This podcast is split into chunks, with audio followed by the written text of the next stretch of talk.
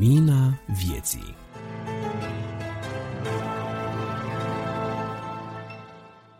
Bun găsit la revista Lumina Vieții, numărul din octombrie. Această revistă este o revistă audio cu conținut creștin, publicată de Asociația Creștinilor Nevăzători, distribuită sub formă de podcast, cu care probabil cei mai mulți dintre dumneavoastră v-ați obișnuit deja.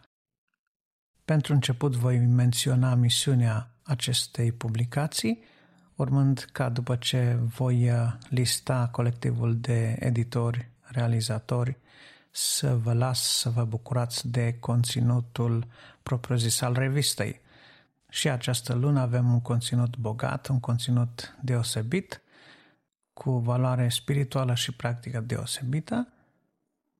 Nu uitați, la urmă avem poșta redacției în care de asemenea avem niște informații importante pe care vrem să vi le aducem la cunoștință. Misiunea noastră este aceea de a ajuta pe oameni să îl cunoască pe Domnul Isus Hristos și să dezvolte o relație personală sănătoasă cu acesta în vederea mântuirii, în vederea sfințirii.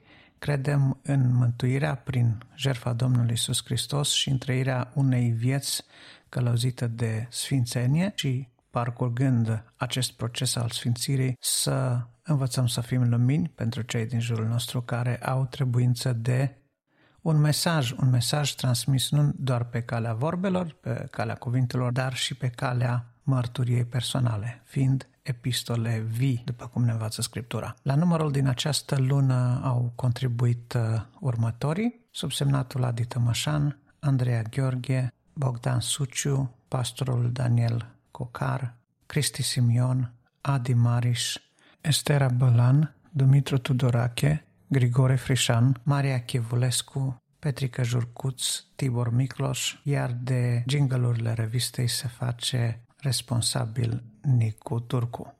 Prin urmare, vă dorim audiție plăcută și binecuvântată, cu mult folos și fie ca Dumnezeul Harului să reverse din bunătățile Lui peste fiecare din noi.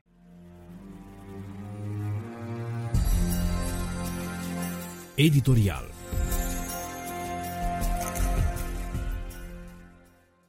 Despărțirea De când păcatul a intrat pe acest pământ pentru prima oară, împreună cu el a intrat și suferința, boala și moartea. A fost pedeapsa pe care omul și-a însușit-o în momentul în care a hotărât să nu asculte pe Dumnezeu, să facă ce poftește, iar mai apoi să nege vina o despărțire cruntă și dureroasă de Tatăl nostru, una care ne-a lăsat pe toți călători și străini pe acest pământ. Mulți căutăm în derivă un rost, încercăm din greu să înțelegem, să găsim satisfacție în ce se află aici și să creiem un domiciliu cu lucrurile care ne împlinesc, măcar pe moment și deseori doar parțial ne formăm atașamente cu oameni care avem impresia că vor fi prin preajmă mereu. Însă rând pe rând, fiecare ne terminăm alergarea aici pe pământ. Rând pe rând, ajungem la destinație. Destinația pe care fiecare am ales-o, în mod conștient sau fără să gândim. Mulți ne zbatem să plătim biletul prin fapte, însă ori și cât de multe fapte bune facem noi, niciodată nu va fi de ajuns ca să intrăm în sfințenia Tatălui. Dumnezeu a cunoscut că nu există altă cale pentru ca noi să ajungem din nou la El. Așa că a găsit o cale pentru a plăti acest bilet. Și l-a costat scump, foarte scump. Fiindcă plata păcatului este moartea, Domnul Isus a fost de acord să plătească prin moartea sa pe cruce. Ce trebuie să facem noi? Să primim acest bilet. Iar atunci când suntem întrebați, să mărturisim, să spunem cine a plătit, cine este biletul nostru, iar în inima noastră să știm că ni s-a dat acest bilet, fără ca noi să putem plăti nici măcar o părticică din, acest, din această plată. Ce altceva putem să facem? Să dăm de știre și altora despre acest bilet plătit și sursa de unde toate sufletele pot face rost. El este lumina lumii. Drumul urmat, sub călăuzirea lui, este clar, vizibil și direct. Nu mi-a fost dat să văd personal plecarea niciunui om drag, fie el familie, fie el prieten. Deseori am trecut pe lângă oameni care s-au urcat în acest tren spre viața de dincolo, dar niciodată nu am apucat să-i văd fără suflare. Dumnezeu știe mai bine. Este mai de folos să-ți aduci aminte de sufletul care a animat un trup decât să revezi în memoria minții tale trupul care a fost casă acestui suflet. În această vară, în urma unor conversații și înștiințări din partea rudelor, ne-a fost clar că bunicul meu se apropie cu pași repezi spre acest sfârșit și am hotărât împreună cu mama să mergem de urgență în țară, să-l mai vedem măcar o dată în viață. Și l-am văzut. Cu totul diferit de omul puternic, muncitor, dornic după activități, însetat după munca în gospodărie, pornit în continuu pe mește șugărit, era cu totul altcineva. Era neputincios, uneori prezent, dar într-o altă realitate. Pământiu la culoare, cu mobilitatea asemănătoare cu a unei păpuși de lemn, cu ochii adânciți în găurile unei fețe osoase, pe jumătate omul vânjos și puternic pe care îl cunoșteam odinioară. Dar încă era, nu pentru mult timp însă, sclipirea sufletului, suflului de viață în el. Uitându-ne la el, am știut că am făcut cea mai înțeleaptă decizie, aceea de a ne lua un reverent la revedere. Drept urmare, am avut oportunitatea să meditez. Am fost îndrumată de sentimente și evenimente să-mi aduc aminte unde sunt, ce rost avem aici, în lume, și că pe rând cu toții vom pleca. Rămâne doar ce am făcut pentru ca alții să-și aducă aminte de noi. Și tot ce am strâns prin fapte sau prin vorbe pentru veșnicii.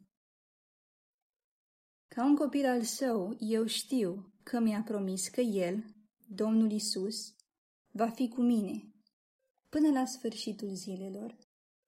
Tot el a spus că este învierea și viața, iar cel ce crede în el va trăi, chiar dacă moare, iar cel ce trăiește și crede în el în veci nu va muri. Deci, moartea fizică nu e decât o stație, iar pentru cei ce cred, nu va fi niciodată ultima. Acum mă aflu într-o zi, ca prea puține pe aici, în zona estică a coastei, ce înconjoară țara ce oferă atât de multe clipe ca de vis. Acolo unde soarele pare a fi pe cer o veșnicie, iar nopțile la fel de calde și uscate, ca zilele de mai la noi, în țara cunoscută ca un paradis e Spania. În tânărul început de toamnă și plouă.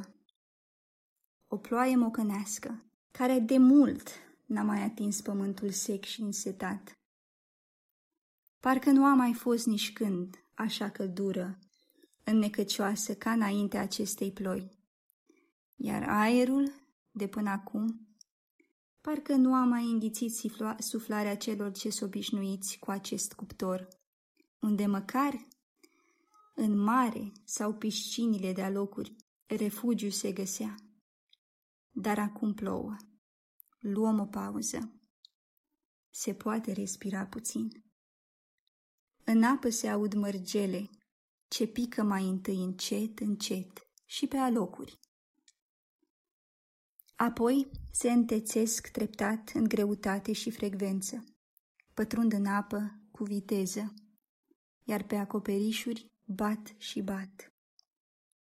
Se aud precum suspinuri scurte și distante și cu un mic impact. Miroasea verde, a natură, iar miile de frunze împovărate de această ploaie se clatină, se scutură, dansează viață în peisaj.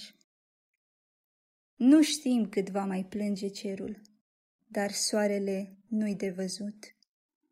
Ascuns în spatele a mai multor foi de nouri, se pare că măcar o zi a plecat și el în vacanță. Nu pot să nu mă minunez, să nu mă încânt, fiindcă Domnul meu se arată prin creație. El îmi vorbește așa de blând. Aștept de o lună această ploaie. Aștept confortul, siguranța pe care lacrima în inimă le adun. Aici, în casa aceasta de vacanță, m-am întâlnit cu mulți, cu oameni dragi, iar după o perioadă în care am avut multă bucurie, pe rând s-au dus, ei au plecat.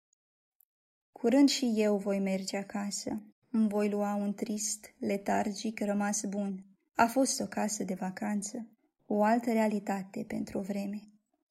O oază de încărcare sufletească și uneori teren de despărțire, de întristare și de disconfort.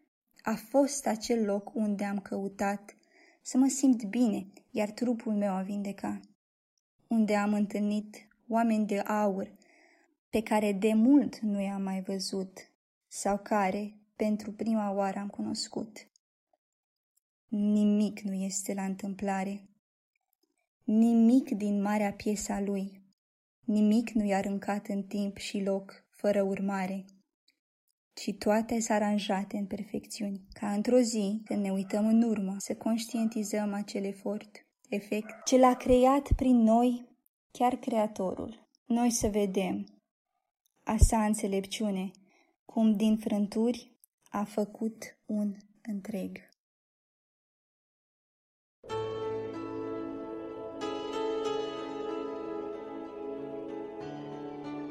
Vestea bună Pace tuturor! Numele meu este Florin Scrob și cu ajutorul Domnului doresc să vă împărtășesc un mesaj pe care l-am intitulat O veste minunată. Dar mai întâi de toate, dați-mi voie să dau citire unui text care se găsește scris în Epistola lui Pavel către Roman de la capitolul 9, de la versetul 24 la 27, unde cuvântul Domnului spune așa. Astfel, El ne-a chemat nu numai dintre iudei, ci și dintre neamuri, după cum zice în Osea, voi numi popor al meu pe cel ce nu era poporul meu și prea iubită pe cea care nu era prea iubită. Și acolo unde li se zicea, voi nu sunteți poporul meu, vor fi numiți fii ai Dumnezeului celui viu. Amin. Primim multe vești în lumea aceasta, unele mai bune, altele mai puțin bune. Și suntem afectați în funcție de veștile primite. Cu toate acestea, aș dori să vă împărtășesc o veste minunată, care cu siguranță ne va bucura pe fiecare în parte. Și vestea aceasta constă în faptul că noi, cei dintre neamuri, noi care nu suntem evrei, suntem considerați copii ai lui Dumnezeu. Suntem și noi dintre aceia care ne putem numi copii ai lui Dumnezeu. Și dacă în trecut, în vechime, poporul Israel era poporul ales de Dumnezeu, bineînțeles că și dintre neamuri erau aleși de Dumnezeu, dar dacă poporul Israel era poporul special al lui Dumnezeu, acum odată cu venirea Domnului Isus Hristos în lume, odată cu moartea și învierea sa, cu înălțarea la cer și cu trimiterea Duhului Sfânt, suntem și noi considerați fiii lui Dumnezeu și putem prin credința în Domnul Isus să avem parte de împărăția lui Dumnezeu și să fim considerați neprihăniți. Și nu prin fapte, ca să nu se laude nimeni, cum spune în Efeseni, capitolul 2, cu versetul 9.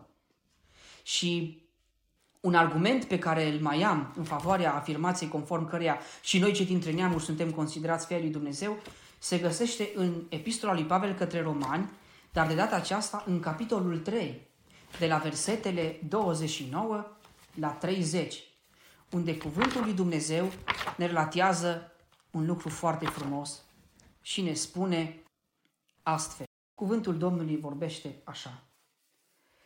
Sau Poate Dumnezeu este numai Dumnezeul iudeilor? Nu este și al neamurilor? Da, este și al neamurilor, deoarece Dumnezeu este unul singur și El va socoti neprihăniți prin credință pe cei tăiați împrejur și tot prin credință și pe cei netăiați împrejur. Cu alte cuvinte, prin credința în Domnul nostru Isus Hristos putem fi considerați fii ai lui Dumnezeu. Nu este o veste minunată să știm că putem să fim salvați, că putem să fim răscumpărați, că putem să fim iertați de păcate? Și avem dreptul acesta să numim copiii lui Dumnezeu. Și spune în Evanghelia după Ioan, capitolul 1 cu versetul 12, dar tuturor celor ce l-au primit, adică tuturor celor ce cred în numele Lui, le-a dat dreptul să se facă copii ai lui Dumnezeu. Cât de frumos, cât de minunată este vestea aceasta. Nu pot să nu fiu plin de bucurie știind de când Domnul Isus Hristos a venit pe pământ, de când a murit și a înviat, de când s-a înălțat la cer și a trimis Duhul Sfânt, putem fi considerați copii ai lui Dumnezeu și nu prin bani, nu, ca, nu trebuie să plătim bani, nu trebuie să aducem o jertfă de animale, nu trebuie să uh, fi, nu trebuie prin fapte bune, ci prin credință. Bineînțeles, credința fără fapte este moartă și trebuie și să facem fapte vernice de pocăința noastră, dar prin credința în Domnul Isus putem fi considerați copii lui Dumnezeu. Este o veste minunată. De aceea, haideți să ne bucurăm de ea și să venim înaintea lui Dumnezeu cu mulțumire și cu bucurie și să și împărtășim la rândul nostru celor din jur vestea aceasta minunată. Dumnezeu să ne binecuvânteze pe toți. Amin.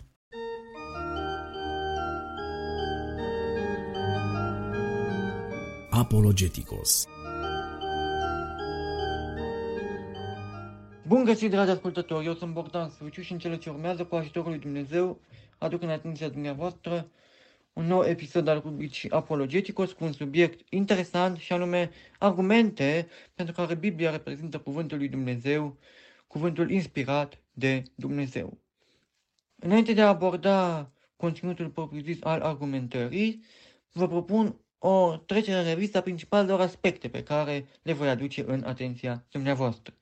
Astfel, voi începe cu o enumerare a câteva criterii pe marginea cărora, pe baza cărora, o carte religioasă este considerată sacră, apoi motive pentru care Biblia este cuvântul lui Dumnezeu, în continuare, Biblia prezentată în raport cu alte scrieri religioase, sub aspectul problematicii inspirației. Așadar, argumente pe, pe baza cărora o carte poate fi considerată sacră, poate fi considerată inspirată.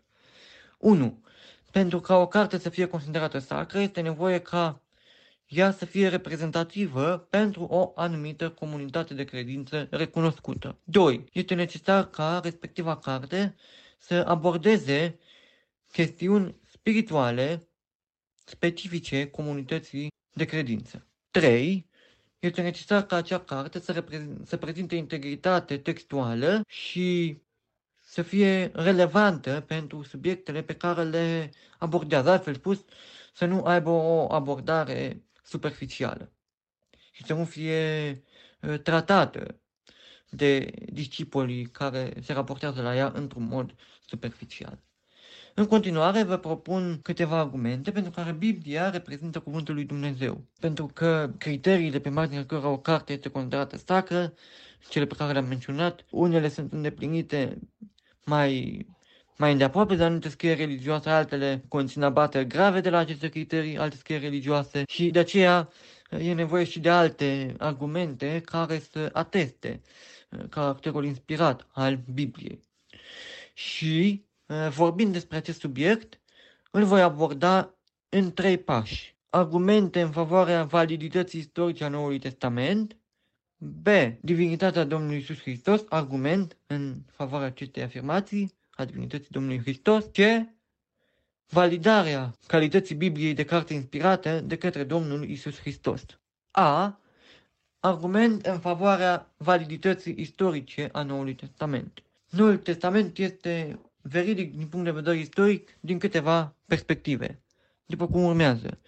Din perspectiva faptului că evenimentele eh, descrise sunt prezentate fidel de martori oculari, de asemenea, din perspectiva autenticității dovedite a manuscriselor ce conțin informațiile relatate în Noul Testament, cu, începând cu transmitere directă de la apostoli, martorii oculari a evenimentelor relatate și ce, cel de-al treilea aspect, faptul că Noul Testament, informațiile prezentate acolo sunt atestate și de unele surse extra-biblice. Mergând un pas mai departe, mă voi referi la argumente în favoarea divinității Domnului Isus Hristos. Astfel, un argument este legat de viața pe care Domnul Isus a trăit-o și de acțiunile sale, care depășesc cu mult eh, posibilitățile unui om obișnuit. Un alt argument este regăsit atât în, în Vechiul Testament, acolo unde eh, Domnul Isus este profețit, este prefigurat dacă, de profetul Isaia în capitolul 53 al cărții sale, capitol care redă principalele momente eh, din viața Domnului Isus Hristos, fiind un capitol mesianic. Și de asemenea, un alt argument este legat de declarațiile eh, celor care l-au cunoscut în mod direct pe Domnul Isus Hristos. Cum ar fi, de exemplu, Petru, care spune, atunci când Domnul Isus îi întreabă pe apostol ce, ce, ce spuneți voi despre mine, cine spuneți voi că sunt eu, Petru spune, tu ești Hristosul, Fiul lui Dumnezeu. Și în acest punct ne îndreptăm către cel de-al treilea aspect, și anume felul în care Domnul Isus validează caracterul inspirat al Bibliei, și asta se leagă și de divinitatea Domnului Isus, faptul că El este mai mult decât un învățător omenesc, pentru că dacă Domnul Isus a fost doar un învățător omenesc, atunci el nu ar fi avut motive să valideze scripturile, să valideze Vechiul Testament. El ar fi putut fie să susțină că Vechiul Testament nu ar trebui urmat, exceptele descrise acolo nu ar trebui urmate, fie, pe de altă parte, ar fi putut să adapteze conținutul scripturilor la învățătura sa omenească. Domnul Iisus însă nu face acest lucru și mai mult, el atestă în repetate rânduri faptul că Scripturile au profețit venirea sa și își prezintă activitatea sa pe pământ, misiunea sa, ca pe o împlinire a acestor profeții. Mai mult decât atât, putem să aducem și un exemplu mai, mai concret în care Domnul Iisus uh, îi încurajează pe cei care îl ascultă să accepte, să se raporteze de la Scriptură, este cel din Evanghelia după Marcu, acolo unde Domnul Hristos și ucenicii săi se întâlnesc cu farisei, iar fariseii îi mustră pe ucenici pentru faptul de a fi mâncat cu mâinile nespălate. Domnul Iisus îi, îi uh, argumentează pe farisei, acuzându-i pe de o parte de fățărnicie, iar pe de altă parte de faptul de a fi asimilat legii divine date lui Dumnezeu prin Moise, o serie de datini omenești. Altfel spus, Domnul Isus validează caracterul inspirat uh, al, al Scripturilor și încurajează pe uh, farisei, ca de altfel pe toți cei care l-au ascultat, să trăiască în conformitate cu aspectele prezentate în scrierile vechi testamentare, respectiv în scrierile uh, ebraice. continuare, uh, abordăm câteva aspecte care țin de uh, alte religii, alte scrieri religioase și felul în care ele uh, pot fi privite în raport cu Biblia. Începem prin a ne referi la Coran. Coranul este scriere reprezentativă pentru islam, conține ceea ce Mohamed ar fi uh, primit ca revelație de la Allah, prin intermediul îngerului Gibril sau îngerul Gabriel, conține 114 capitole, sura, cum sunt ele numite, și ceea ce s-a constatat este faptul că Mohamed preia în Coran informații, elemente din Biblie, din Noul Testament și din Vechiul Testament cum ar fi, de exemplu, în Vechiul Testament, momente din viețile patriarhilor sau din Noul Testament, descrierea nașterii lui Isus din Fecioară și a morții sale. Atenție de notat, în Islam, în Coran, Isus Hristos este văzut ca un profet, iar nu ca Fiul lui Dumnezeu. Din punct de vedere al integralității, al integrității textuale, la care făceam referire în, în punctul inițial al prezentării de față. În principiu, Coranul predă învățăturile transmise de profetul Mohamed, dar nu se poate spune cum anume se prezintă acesta din punct de vedere al integrității textuale, pentru că ulterior morții profetului, în perioada celui de-al treilea calif, care l-a succedat pe Mohamed, acesta a ars toate scrierile despre care nu considera că ar fi inspirate. Astfel că nu se poate face o, o comparație. O altă scriere o altă religie. Adespa este o scriere reprezentativă pentru Zoroastrism, religia care are în prim plan pe Zoroastr. Aceasta conține o serie de texte, o culegere de poezii, de imnuri. Aceasta a fost scrisă cu aproximativ 1000 de ani în, înainte de Hristos și conține anumite similitudini, dar și multe diferențe față de, față de Biblie. Astfel, în partea ei de debut, Atespa conține câteva referiri legate de eh, importanța adevărului, importanța unui mod de viață virtuos, principii etice, conține și referiri la monoteism, la un singur Dumnezeu, dar spre finele acestei scrieri se face trimitere la o serie de inadvertențe, o serie de lucruri bizare, cum ar fi, de exemplu, face o apropiere între Dumnezeu și satana, pentru că se consideră faptul că satana nu ar reprezenta cumva un rău absolut, un lucru pe care, care nu poate fi pus în nicio formă în acord cu, cu Biblia.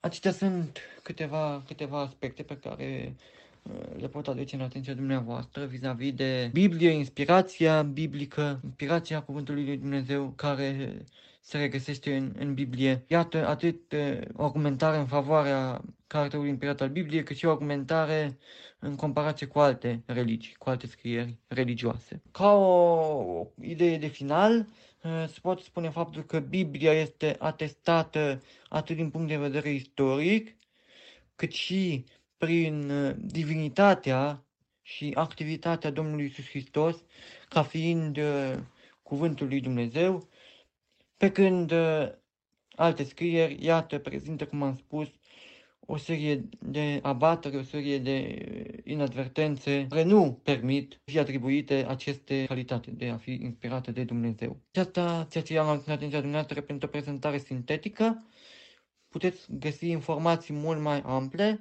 mai uh, detaliate, mai interesante în cartea De ce sunt creștin, carte scrisă de Norman Geisler și Paul Hoffman, capitolul 11 al acestei cărți, care de altfel a constituit și principala sursă de documentare pentru acest episod. Cu acestea vă mulțumesc pentru atenția acordată, vă doresc toate cele bune, Dumnezeu să vă binecuvânteze pe fiecare în parte și vă dau o întâlnire la un nou episod al rubricii Apologeticos. thank you lapte și bucate tare.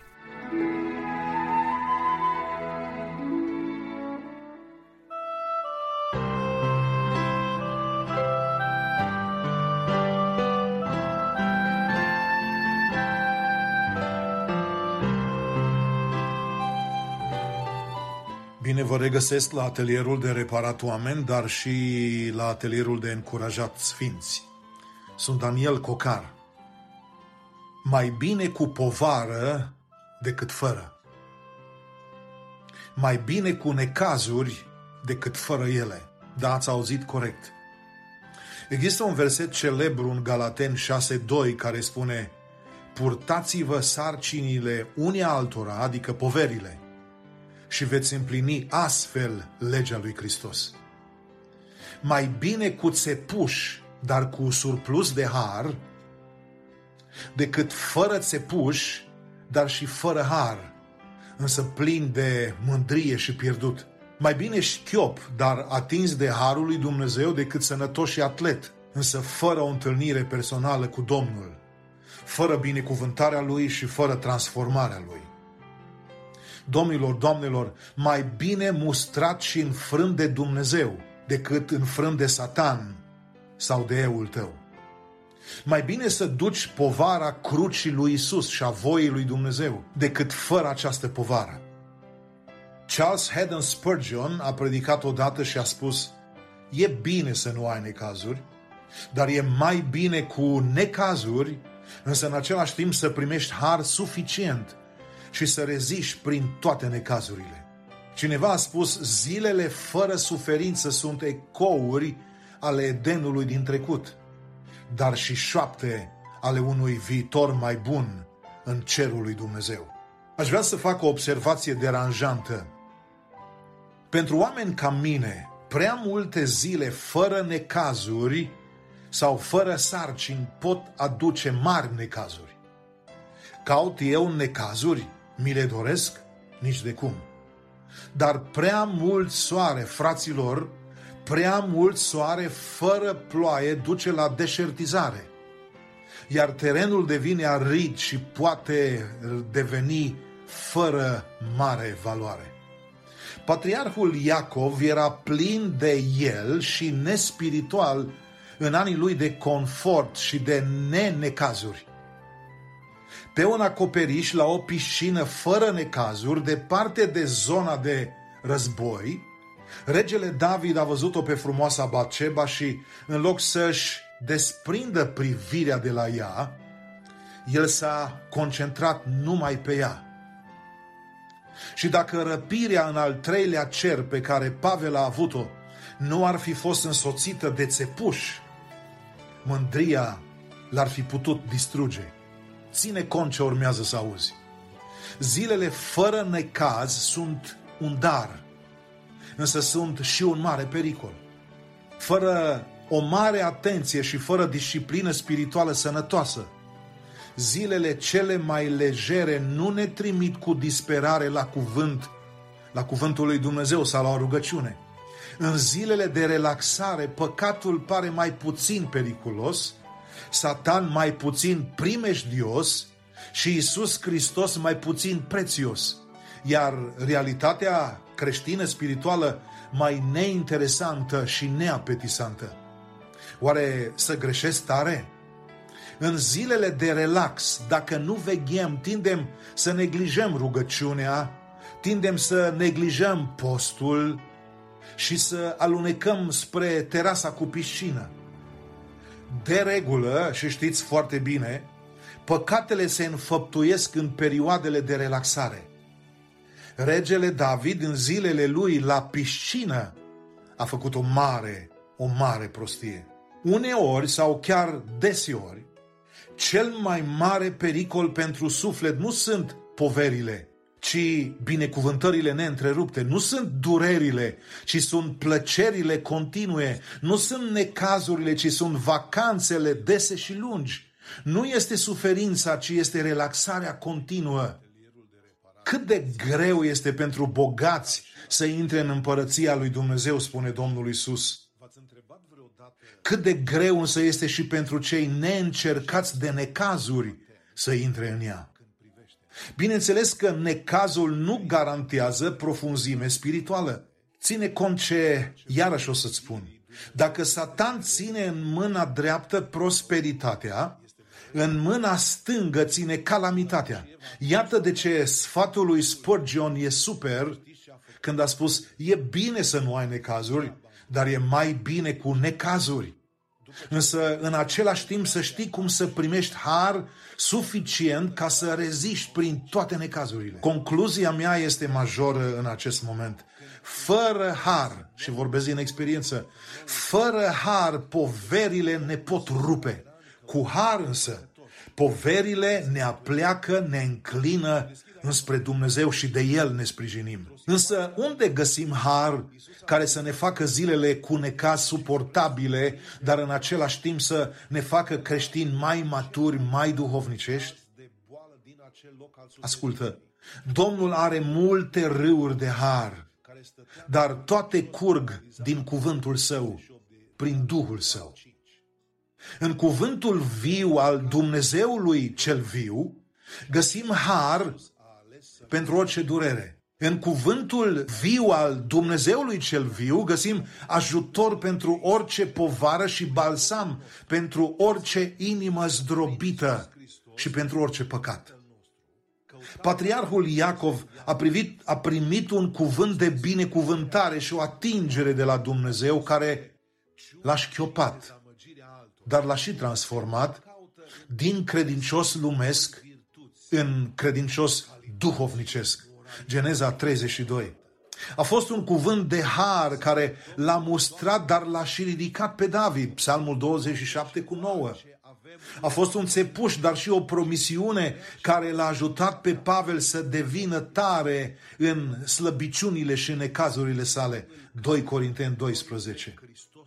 Așa cum se întâmplă cu mulți sfinți ai lui Dumnezeu, acești trei bărbați au descoperit un secret divin care că Domnul dă cele mai mari comori ale sale celor ce sunt în necaz, celor ce poartă poveri, celor ce împlinesc legea lui Hristos. Pe lângă multe bucurii, Biblia este și o carte a lacrimilor, scrisă de oameni care au plâns mult pentru că au avut multe necazuri, multă suferință. Biblia a fost scrisă de psalmiști care au plâns, de profeți persecutați și executați și de apostoli arestați. Biblia însă este și o carte în care Dumnezeu dă har după har, dă mângâiere după mângâiere, șterge lacrimile, produce bucurie, dar și putere, ca creștinul, ca omul lui Dumnezeu să poată merge înainte, dar și ascendent. Cuvântul lui Dumnezeu strălucește cel mai mult atunci când celelalte lumini se sting și te trezești în întuneric. Cât de reconfortant este Psalmul 94 cu 19 care spune când gânduri negre se frământă cu grămada înăuntru meu, mângâierile tale îmi înviorează sufletul. Wow! Încurajator este faptul că aceste mângâieri vin la noi când suntem atacați de gânduri negre, de frământări și de confuzii. Multe oftaturi, multe gânduri tulburi și multe necazuri sunt cupe în care Dumnezeu toarnă mângâierea harului și al cuvântului său și cu timpul ele devin cupe prin care oferim confort altora. Domnul e dispus să dea cruci sau poveri ucenicilor săi, poveri care uneori ne încetinesc mersul, ne tulbură liniștea și par să limiteze rodnicia noastră. Putem trage concluzia, aparent, că Domnul e mai puțin interesat de rodnicia noastră decât suntem noi, dar de fapt, El, Domnul, vrea să avem roadă multă, dar și roadă calitativă, sănătoasă. Prea adesea mă tem eu, prea adesea mă tem că ideea mea de rodnicire este să am cât mai multă productivitate, fără complicații însă.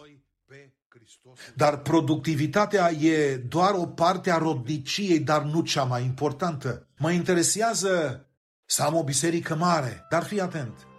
Fără necazuri, Iacov n-ar fi construit niciun altar Dumnezeului care m-a ascultat în ziua necazului meu. Geneza 35 cu 3. David nu ar fi cântat niciodată chiar o armată de-ar veni împotriva mea, inima mea tot nu s-ar teme. Psalmul 27 cu 3.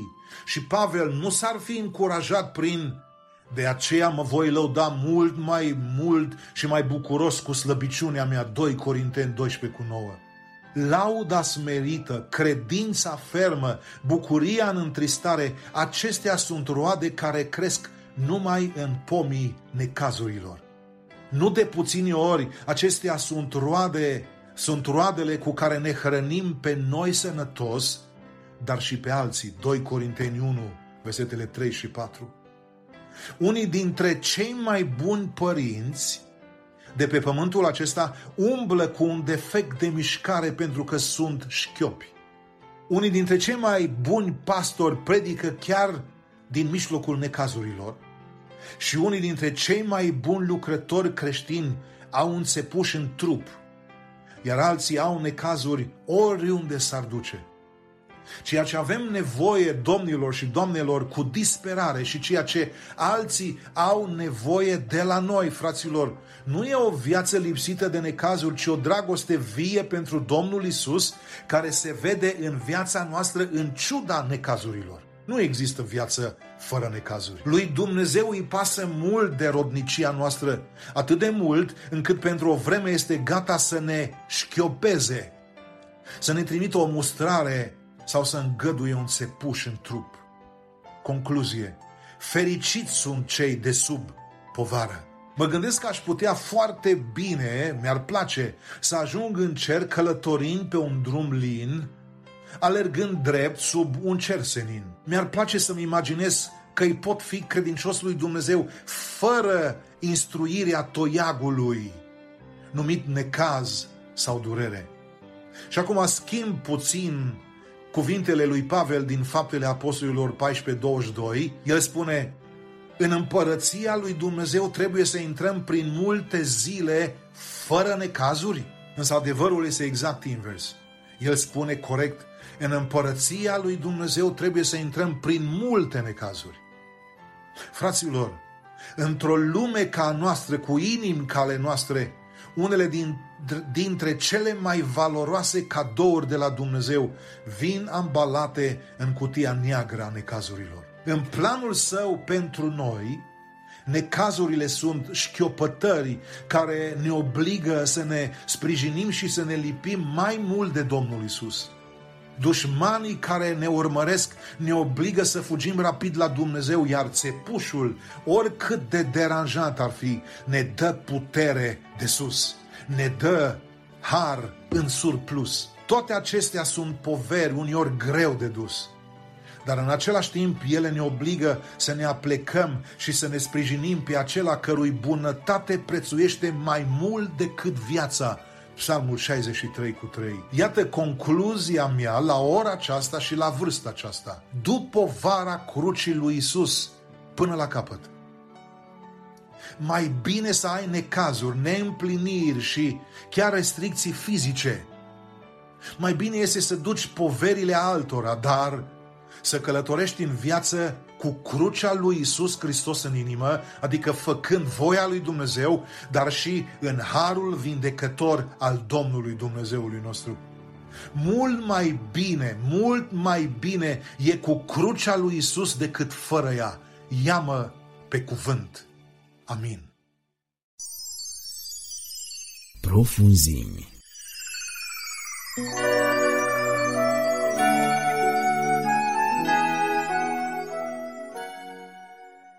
Bun găsit, dragi ascultători, la microfon, Cristi Simion. Suntem în cadrul rubricii Profunzim.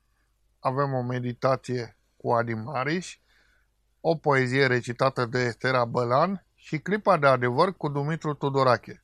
Haideți să ascultăm spre slava lui Dumnezeu. Atunci când te rănește cineva doare, dar atunci când te rănește cineva din biserică, este o altă poveste și este o durere diferită. Pentru că spui că cei din biserică sunt diferiți și ai multe așteptări de la ei, dar ai ajuns la concluzia că cele mai urâte răni au fost făcute tocmai de ei. Nu este normal. Nu este normal ca cei credincioși să rănească, să dărâme și să distrugă inimile altora. Nu este normal să existe în cadrul unei biserici priviri urâte, gânduri murdare, vorbe care nu ar trebui rostite, bârfe și judecată. Nu este normal ca în cadrul unei biserici care afirmă că formează un trup să existe limite puse de oameni pentru a separa o anumită clasă de alta. Nu este normal să nu găsești într-o biserică persoane cărora să le pese cu adevărat de starea ta și să ia atitudine. Nu este normal să găsești în biserică oameni care îți zâmbesc în față, dar la spate să te înjunghe. Nu este normal să existe credincioși care să îți spună cu mânie și superioritate unde ai greșit, în loc să folosească blândețe și dragoste. Nu este normal să te folosești de alți credincioși doar pentru că ne numim frați și surori. Puțin mai simt cu biserica, puțin se mai roagă pentru ea, puțin sunt care luptă pentru credincioși. Noi când vedem un om că a părăsit calea credinței, îl luăm peste picior și îl judecăm. Inventăm povești, dar nimeni nu propune o perioadă de post și rugăciune pentru el. Când vedem un om care a căzut într-un păcat, ne punem mâinile la gură, ne facem că nu îl mai vedem. Îl ignorăm și spunem că nu se cade să mai vorbim cu asemenea persoană. Dar un mesaj de încurajare nu mai dăm sau un telefon. Problema bisericii este nepăsarea și cred că este cea mai mare durere, cea mai dureroasă rană primită vreodată. Haideți să fim o biserică unde Hristos să fie arătat prin fapte, nu prin vârful buzelor. Haideți să fim acei credincioși care ajută, nu care arată cu degetul. Haideți să fim acei credincioși care simt, nu care se bat cu pumni în piept, lăudându-se. Haideți să lăsăm pe Dumnezeu să facă din biserică o poartă a cerurilor.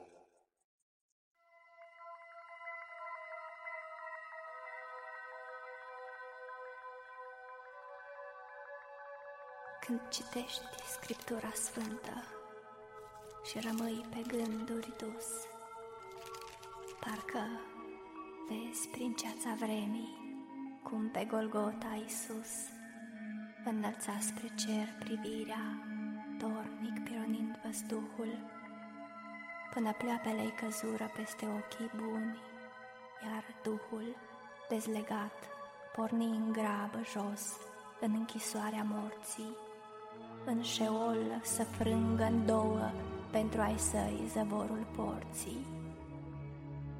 Și te înalți apoi cu gândul în Eden și vezi în zare o cetate de lumină cu oștiri în sărbătoare. Vezi pe porțile înalte de cleștar dintr-o bucată, heruvimii cu patru aripi și cu spada înflăcărată, înălțându-se ca zorii peste floarea primăverii, dar deodată din trompete dau un lung semnal străjerii.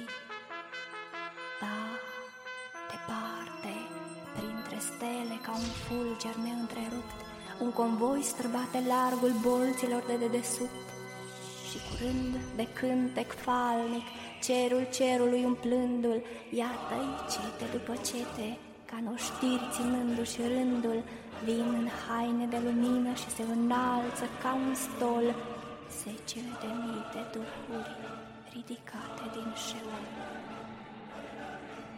Izbăvit de sub pedeapsă, vine primul om, Adam, apoi Eva, Set și Abel, Noe, Terah, Abraham. Iată Isaac și Iacov, smulși din lanțurile grele. Iosif ca o stea sclipește între 11 stele. Moise, ușurată de greul lespezilor din Horeb, Iosua este la dreapta, iar la stânga e Caleb. Gedeon, privind cetatea și oștirea fără număr, și Samson, lăsând să cadă pletele mai jos de umăr. David, fericit să uite păcatele iertate. Solomon și toți urmașii casei binecuvântate, toți profeții și martirii ce-a murit frângându-și dorul de la nepătatul Abel la Ioan Botezătorul. Iar în fața tuturora, ce luceafăr glorios, umple cerul de lumină și de har victorios. Iisus, purtând pe frunte diadema de luminii, cu aceeași simplitate, cum purtase crengi de spii. Iisus cu mâini întinse, într-un gest de raze nins, cu aceeași duioșie cum pe cruce le-a întins. Vai, dar poarta cea înaltă, dintr-un singur alb cleștar, cum își va deschide oare uriașul stăvilar? Până în bolți un glas răsună larg ca bubuitul lavei. Sus acum voi porți eterne, iată împăratul slavei. Cine e împăratul slavei? Domnul tare și viteaz, care a biruit în luptă cel mai fioros grumaz. Și târziu, când paradisul s-a închis cu un vuiet lin, printre stele, către poartă, vine încet un biet străin. Ochii lui sunt plini de frică, părul în frunte, fața subtă, peste trupul plin de sânge poartă o cămașă ruptă. Ce vrei tu? îi strigă unul dintre îngerii străjeri. Cine ești? Îl mai întreabă, iscodind cu ochi severi. Eu, răspunse încet străinul, copleșit de un oftat. Sunt un ticălos din lume. Nu știu să fi fost păcat să nu-l fi făcut în viață. Am ucis, am șefuit. De copil m-a prins o vrajă de pahar și de cuțit. Mă țineam ascuns în peșteri și pândeam pe cei bogați. Sângele curgea ca apa, apoi galbenii prădați mi luau toți cârciumarii și femeile pierdute și cădeam în zori pe o vale între brusturi și cucute. La altare n-am dus jertfă nicio mierlă de când sunt. N-am știut de rugăciune, n-am avut nimica sfânt. O putere, un balaur, îmi da brânci să beau, să prad. Vai, destul, vorbi străjerul. Locul tău e acolo în iad. Și cu mâna lui întinsă îi arătă în jos, sub cer, într-o gură de întuneric plăcări vii într-un crater. Se uită îngrozit străinul, iar apoi încet șopti. Da, acolo. Dar ascultă, înainte de a muri, osândit fiind la moartea cea mai grea, mai blestemată. Țintuit pe lemnul crucii, am văzut hulit de gloată un profet murind alături. Ba, mai mult ca un profet. Nu era un om din lume, ci sub fruntea de nămet îi plutea în ochi o pace și o dumnezeire în grai. El mi-a spus privind în fața, azi vei fi cu mine în rai. Și acum o întrebare, un cuvânt mai am de spus. Dacă tot ce văd e raiul, nu-i pe aici acel Isus. O, Isus, e aici în slavă, tot ce vezi îi aparține, dar de ce ți acoperi fața hohotind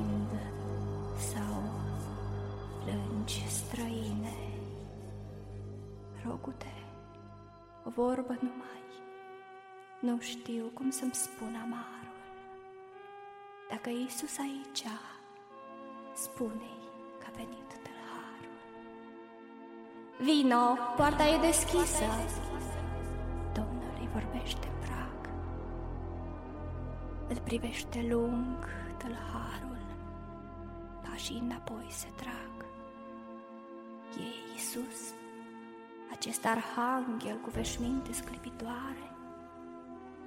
Părul nu e al lui, nici brâul, nici cămașa de ninsoare, dar privirea blândă, ochii. El e și-a căzut grămadă. Cum? Dar cine îl ridică? Ochii lui nu pot să creadă. Doamne, sunt murdar și în zdrențe sunt... Și-și frânse vorba în dinți. Eu în haine de lumină, eu tâlharul printre sfinți. Și luându-l blând cu sine, strălucitul voievod, lângă tron ducându-l zise, El mi-a fost întâiul rod și acum să știi oricine, unde a intrat tâlharul, nu-i pe lume om să creadă și să nu-l primească harul. Nu-i păcat pe care Domnul nu și-a pus făgăduința, unul singur nu se iartă niciodată, necredința.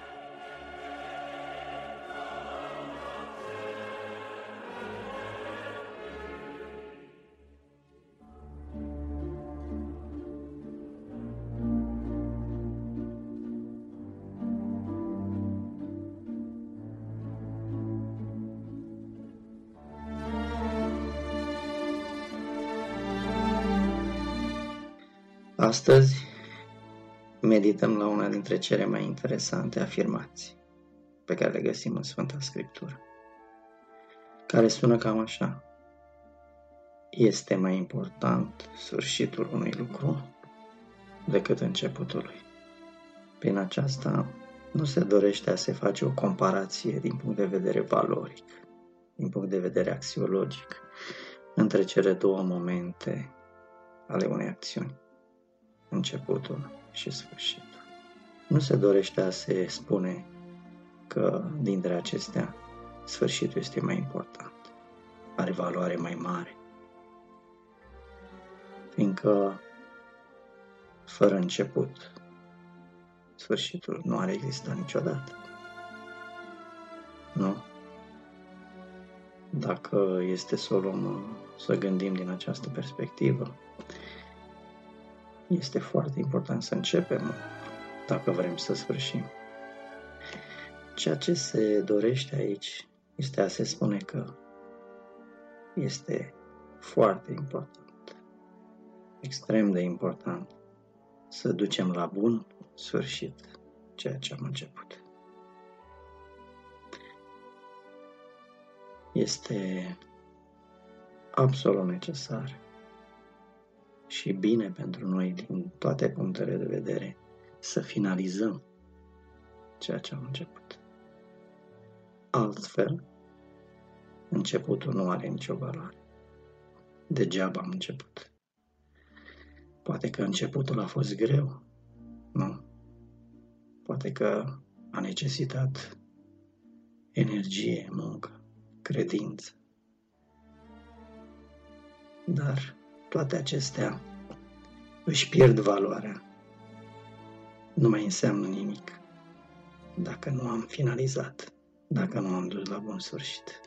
Și fiindcă vreau să abordăm această afirmație din perspectivă creștină, consider că cel mai important lucru care trebuie dus la bun sfârșit este mântuirea.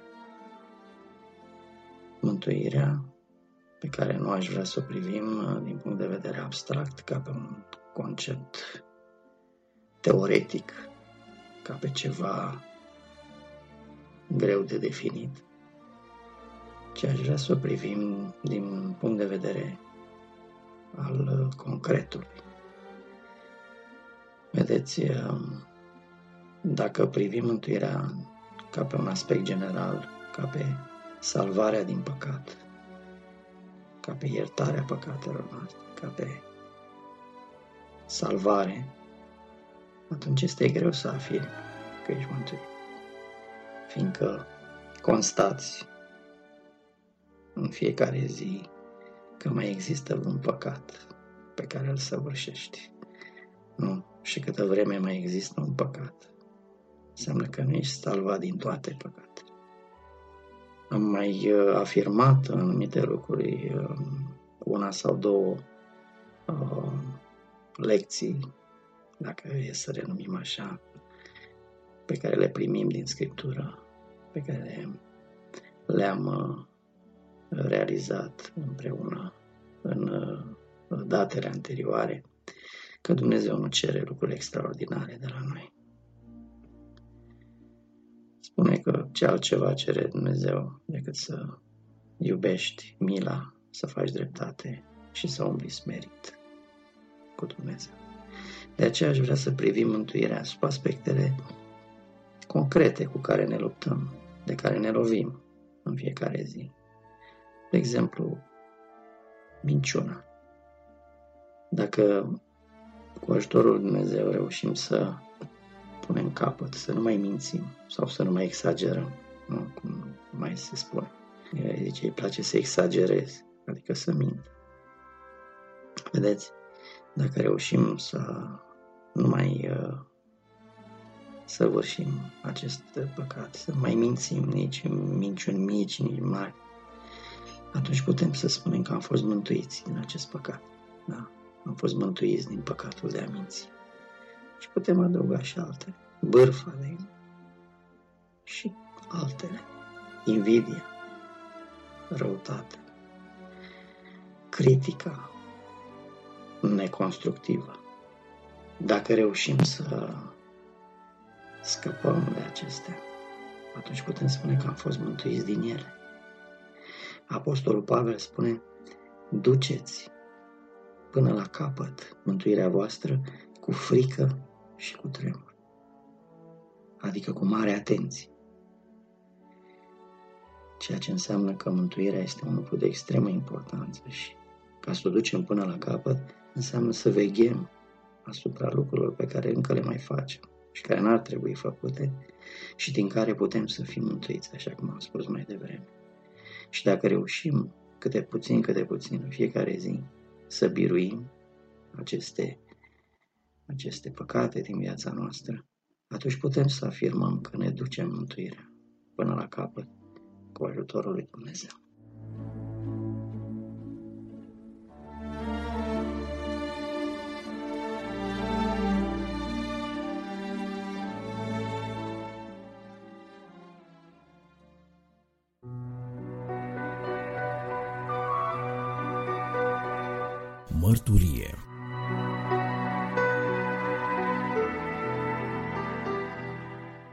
Găsit, stimați ascultători, la rubrica Mărturie din cadrul revistei Lumina Vieții.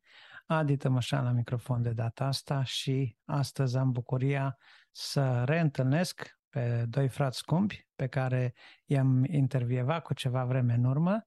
E vorba de Petrică Jurcuț, colegul nostru, și e vorba de Tibor, Tibor Micloș de la Asociația Creștinilor Nevăzători din Ungaria, Asociația Bartimeu. Ei au organizat în Ungaria o conferință a nevăzătorilor creștini, ceva similar cu ce a organizat și ProLumina în ultimii ani. Și cu ocazia aceasta m-am gândit că este un moment uh, propice să le pun câteva întrebări prin care să ne prezinte de fapt ce s-a întâmplat acolo, ce rezultate a adus această conferință, cum a fost timpul pe care l-au petrecut acolo în părtășie și orice alt lucru pe care ei consideră important să ne-l împărtășească.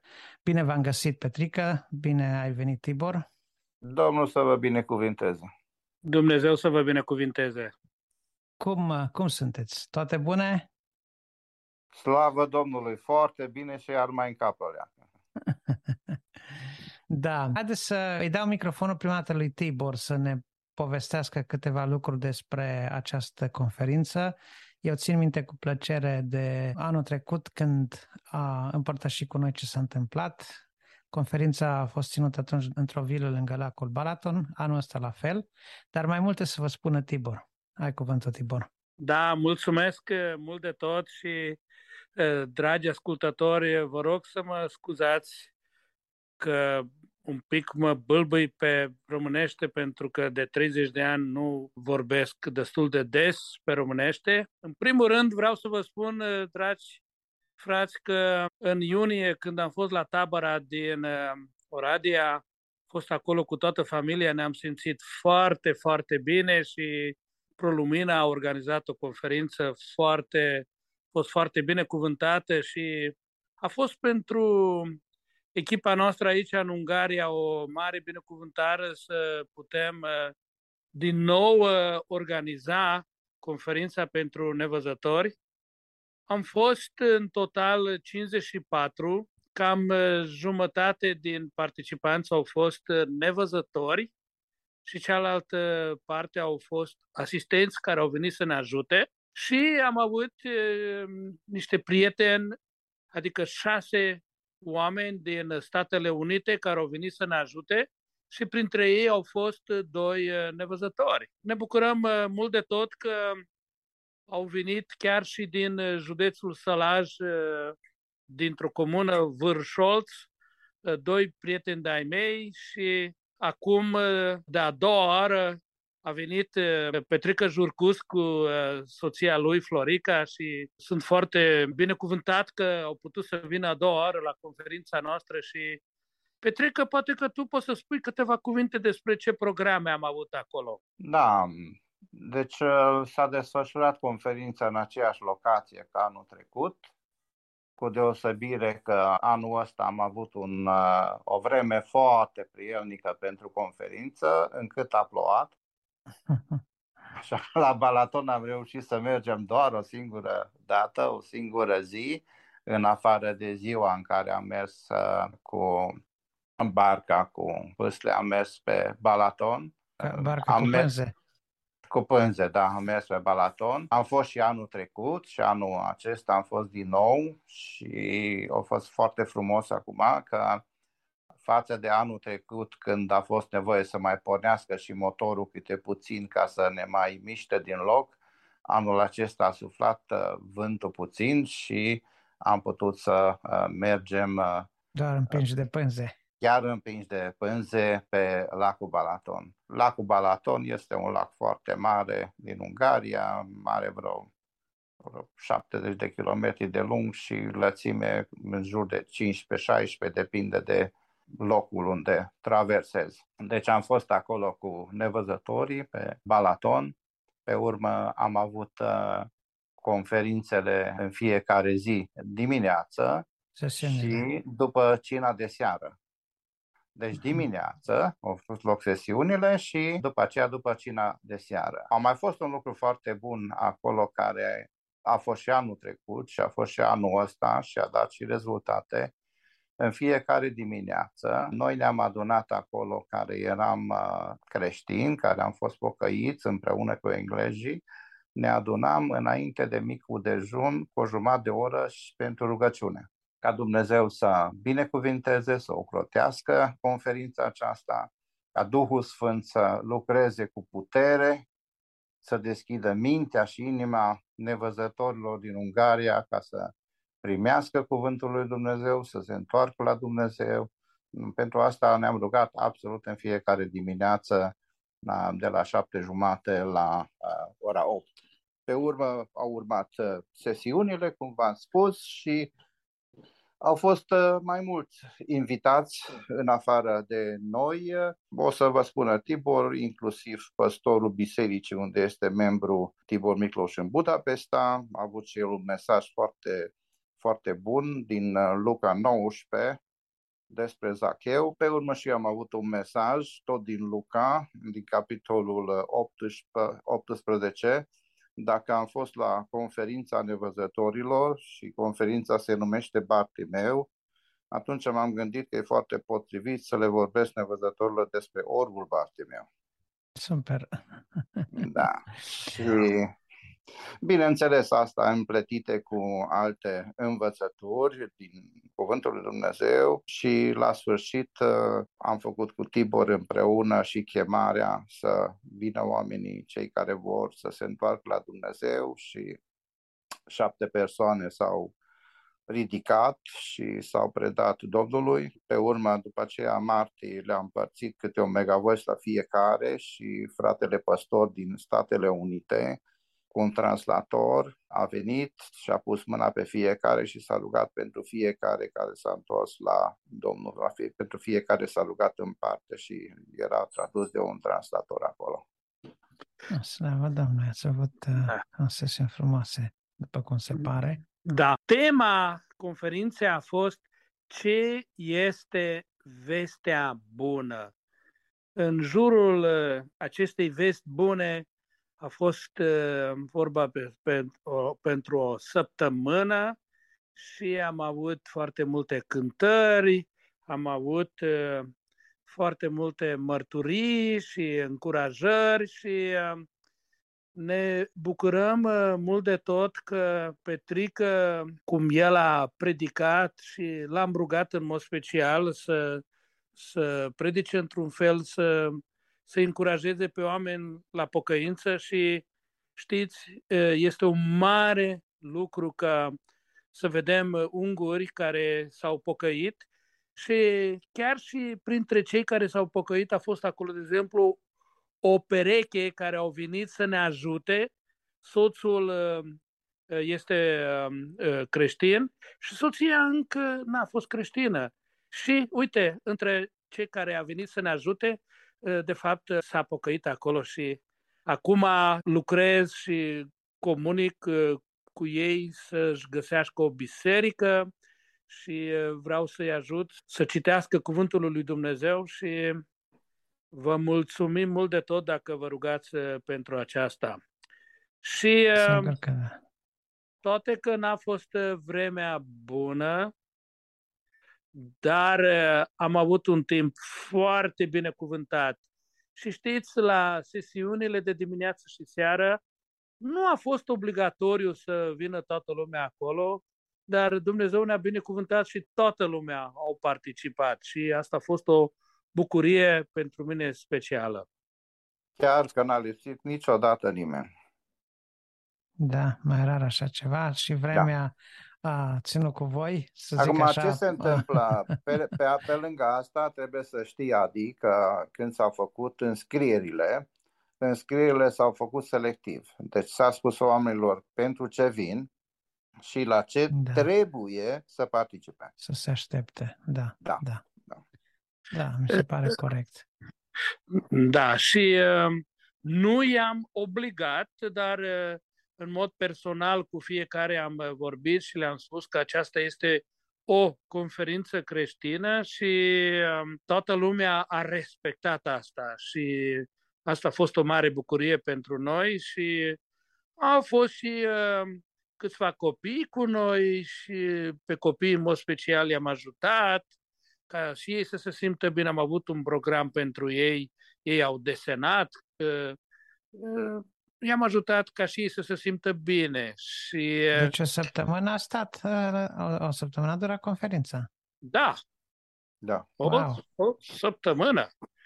Și, da.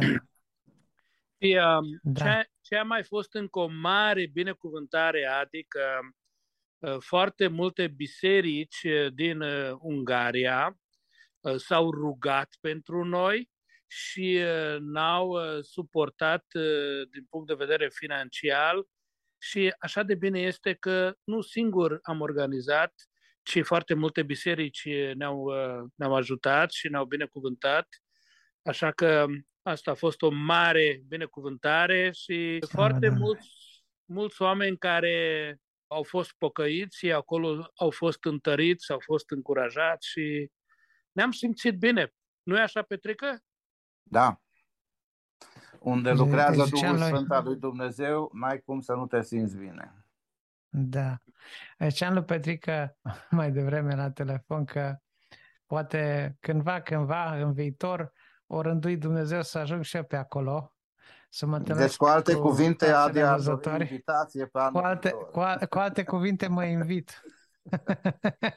Singur. Nu. Adi, nu este nevoie să te inviți, că ești invitat și ar fi o mare binecuvântare ca să vii aici să ne ajuți și, într-adevăr, această conferință a fost internațională, pentru că am avut frați din Statele Unite, am avut frați din România și magari, așa că dacă tu da. vii din Anglia, asta ar fi foarte bine. Da, vom, vom vedea. Nu promit nimic, dar uh, nu știm niciodată pe unde ne poartă domnul Pași. Da.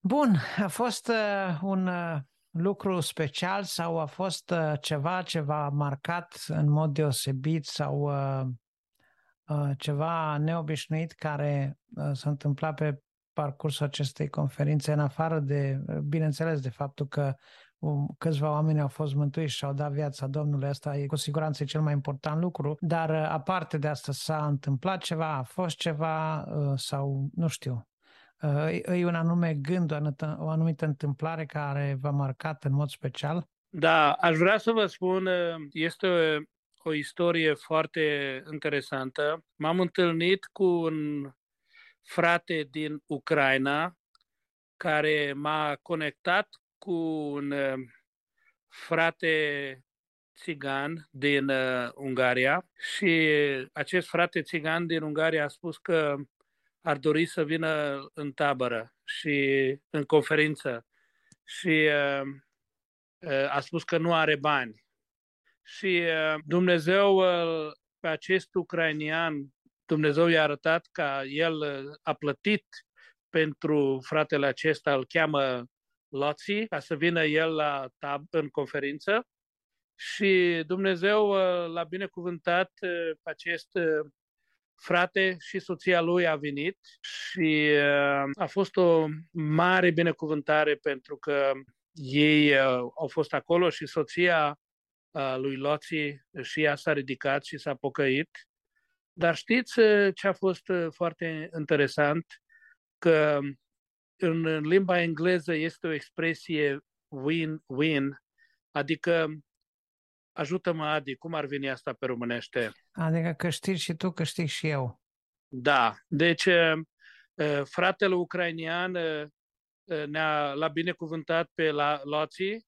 Am, într-o parte am câștigat că soția lui Loții s-a pocăit și în cealaltă parte am, l-am cunoscut pe acest ucrainian, el este aici ca și refugiat și când a venit să-mi dea banii pentru conferință, a venit cu soția lui la mine și am aflat că soția lui este în Ucraina, el este aici și sunt separați. Și l-am întrebat de ce nu trăiesc împreună și a spus că păi nu avem bani să plătim pentru depozitul chiriei și suntem separați de uh, șase luni, de cinci luni. Și mai târziu uh, cineva mi-a dat niște bani ca să ajut pe cineva din Ucraina și cu banii aceia am putut să plătesc trei luni de chirie pentru fratele acesta ucranian, așa că acum pe 1 septembrie, când a început școala, soția lui și băiatul lui de 11 ani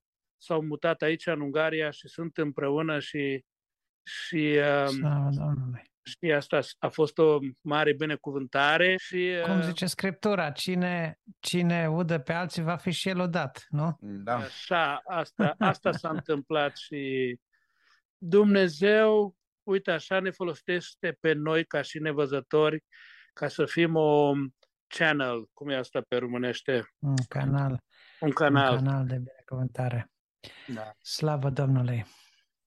Petrică, tu mai ai ceva de adăugat, de completat, de menționat? Da, m-a impresionat uh, conferința de anul acesta, deoarece am văzut uh, oamenii care au venit în anul acesta la conferință, am văzut un interes deosebit pentru, pentru cuvânt și pentru scriptură.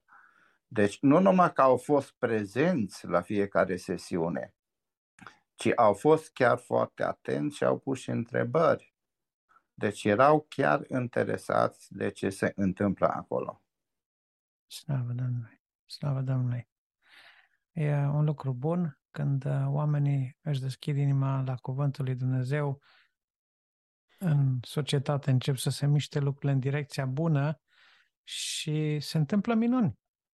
Când oamenii sunt transformați de Scriptură, minunile încep să aibă loc. Amin. Vă mulțumesc că, vă mulțumesc că ați ales să împărtășiți cu noi experiența voastră de această conferință. Vă dorim har și pace și călăuzire și spor la următoarele conferințe care vor avea loc în perioadele următoare, la anul care vine și fie ca Dumnezeu să, să se îndure de fiecare din noi și să ne dea harul părtășiei. Amin. Amin.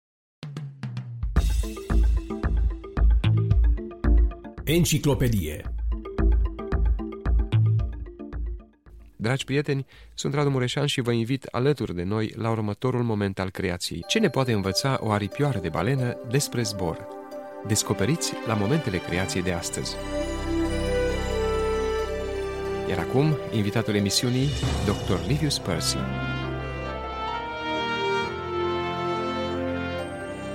Un exemplu remarcabil de design în natură exemplu care contravine așteptărilor noastre, îl întâlnim la aripioarele pectorale ale balenei cu cocoașă.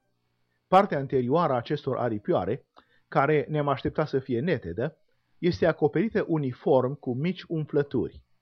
Dacă ne gândim bine, partea anterioară a aripilor de avioane și păsări este netedă.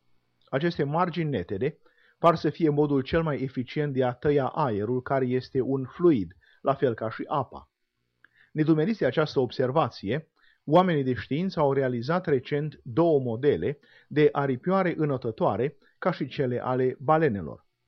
Un model avea marginea anterioară netedă, celălalt semăna cu aripioara balenei, având umflături pe el. Ambele modele au fost testate într-un tunel aerodinamic.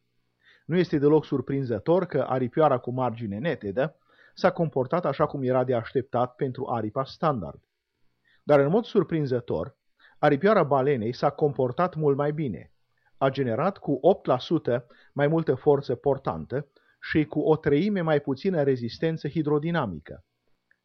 În plus, aripa cu umflături putea să se ajusteze la un unghi cu 40% mai abrupt decât aripioara netedă înainte ca să se blocheze. Întrucât apa, la fel ca și aerul, este un fluid, aceste principii se aplică la aripioara înotătoare a balenei, permițându-i acesteia să fie mult mai agilă în apă. Acest design neobișnuit este foarte folositor pentru balenele cu cocoașă, deoarece ele se hrănesc cu heringi și sardine, care se deplasează foarte repede în apă. Evident, Dumnezeu le-a dat acest design special pentru a le ajuta să se hrănească.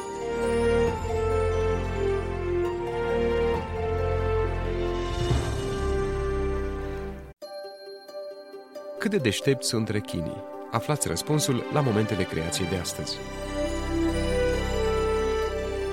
Iar acum, invitatul emisiunii, Dr. Livius Percy. Rechinii au creierul mai mare și mai complex decât peștii. De fapt, în testele de învățare, scorurile lor sunt la fel de bune ca ale iepurilor. Nu sunt rezultate cu care să fie admiși la facultate, dar arată clar că rechinii nu sunt nici de cum relicve ale unei evoluții preistorice. Deși cea mai mare parte a creierului rechinilor este folosită pentru simțul mirosului, Rechinul are senzori imediat sub piele care detectează vibrații de frecvență joasă. Au de asemenea niște cavități în apropierea capului care le permit să detecteze câmpurile electrice emise de alte organisme vii și care îi ajută să navigheze. Probabil că cea mai uimitoare caracteristică a inteligenței rechinilor este că sunt creaturi sociale complexe care comunică între ei printr-un limbaj de mișcări ale trupului. Până în prezent, cercetătorii au descoperit ce înseamnă șapte dintre aceste semnale. De exemplu, când rechinii se deplasează în cerc, cei mai mari și mai dominanți dintre rechini înoată spre centrul cercului unul câte unul. În timpul acesta, ei folosesc o serie de semnale ale corpului ca să-i îndrepte pe cei mai mici să se deplaseze spre exteriorul cercului.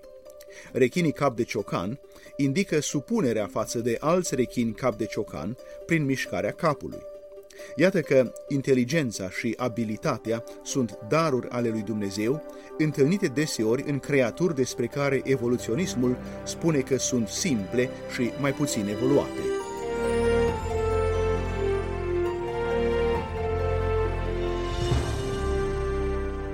Realitatea contrazice speculațiile oamenilor și adeverește faptul că Dumnezeu a creat toate viețuitoarele într-un mod inteligent. Afirmațiile Bibliei despre creație sunt corecte și sunt confirmate de natura înconjurătoare. Documentar Pace vouă tuturor, oricine ați fi și oriunde v-ați afla. Sunt Grigore Frișan, și vă prezint rubrica documentar a revistei Lumina Vieții, revista audio a Asociației Creștinilor Nevăzători ProLumina. Pentru ediția curentă v-am pregătit câteva materiale informative preluate de la Alfa Omega TV. Audiție plăcută! Binecuvântat să fie Dumnezeu al cărui cuvânt de viață. Amin. Ca răspuns la o creștere remarcabilă a numărului de musulmani care se convertesc la creștinism în Irak, organizația creștină Ajutor pentru Persecutație îi ajută din ce în ce mai mult pe cei ale căror vieți sunt în pericol, punându-le la dispoziție case unde se pot adăposti în siguranță. Recent, unul dintre bărbații care s-au convertit la creștinism a primit prin poștă o scrisoare de amenințare cu moartea împreună cu un glonț pentru ca mesajul să fie cât mai sugestiv. Cităm, dacă nu te întorci de la creștinism, vei fi sortit morții, se putea citi în scrisoare. Directorul organizației de caritate, Joshua Joseph, explică mai multe despre modul în care tinerii convertiți la creștinism sunt amenințați chiar de familia lor, în mod special de frat sau tată. Familia celui convertit de cele mai multe ori se întoarce împotriva proaspătului creștin și face presiuni pentru ca el să se întoarcă la islam. Mai sunt presiuni și din partea vecinilor sau a membrilor din comunitățile din care făceau parte. Joshua Joseph mai spune că într-un singur an activitatea organizației sale s-a triplat, atât de multe convertiri au fost. Acum plănuiește să-și extindă activitatea în alte țări, inclusiv în Afganistan și Yemen.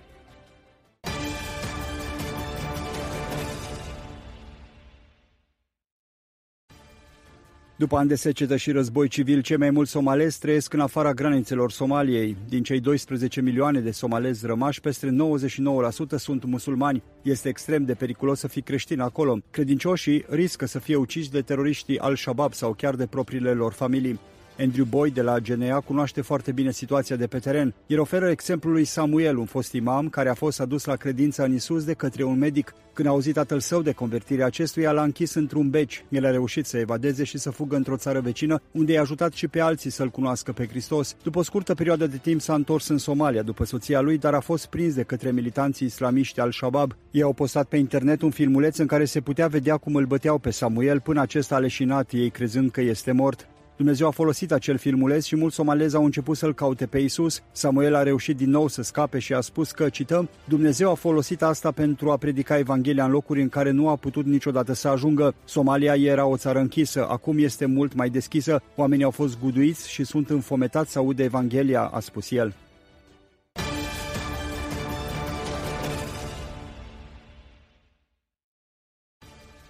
Voluntarea ai organizației caritabile creștine Ajutor pentru persecutații din Liban raportează că nivelul de trai este în continuare în scădere în toată țara. Se înregistrează o penurie masivă de produse de bază, hrană, combustibil, electricitate și medicamente. Toate acestea sunt agravate de creșterea violenței și a tulburărilor politice. În acest context dezastruos, organizația de caritate aduce semințe de speranță libanezilor printr-un proiect agricol major care le va permite să hrănească literalmente mii de oameni. Este vorba de o fermă la periferia orașului Beirut, unde au fost înființate 11 sere care produc o varietate de legume și zarzavaturi. În prezent, producția este de 35 de camioane de legume pe lună. Acest proiect va hrăni mii de oameni în zona Beirut. Șomajul în Liban este de 40%, dar 80% din populație este subnutrită. Moneda națională s-a prăbușit. Proiectul organizației creștine este un veritabil succes, ceea ce le va permite și mai mult să aibă uși deschise pentru propovăduirea lui Hristos.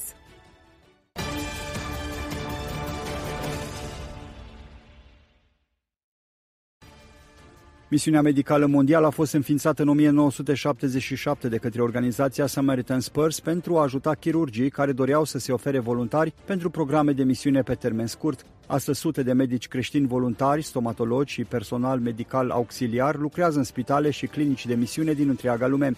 Chirurgul pediatru Dr. John Fitzwater, care călătorește alături de soția și copiii săi, servește ca voluntar pe termen scurt la Spitalul Kenwick din Kenya prin misiunea medicală mondială. Împreună cu alți medici, asistente și alți profesioniști în domeniul medical, ei susțin și consolidează activitatea spitalelor partenere Samaritan Spurs din întreaga lume. Misiunea nu înseamnă doar a fi un bun orator. Un medic poate prezenta dragostea lui Dumnezeu nu din spatele unui amvon, ci cu stetoscopul sau alte instrumente medicale. Medicul creștin Fitzwater este extrem de atent cu copiii pentru că ei au avut un loc important și în ochii Domnului Isus. Organizația creștină God Behind Bars, tradus Dumnezeu în spatele gratiilor, anunță că peste 450 de deținuți din America au fost botezați după ce și-au predat viața lui Hristos în acest an și încă suntem abia în luna septembrie. Spre comparație, anul trecut au fost botezați doar 90 de deținuți, au scris reprezentanții organizației pe Facebook. Multe închisori au fost închise pentru vizite anul trecut din cauza restricțiilor motivate de COVID.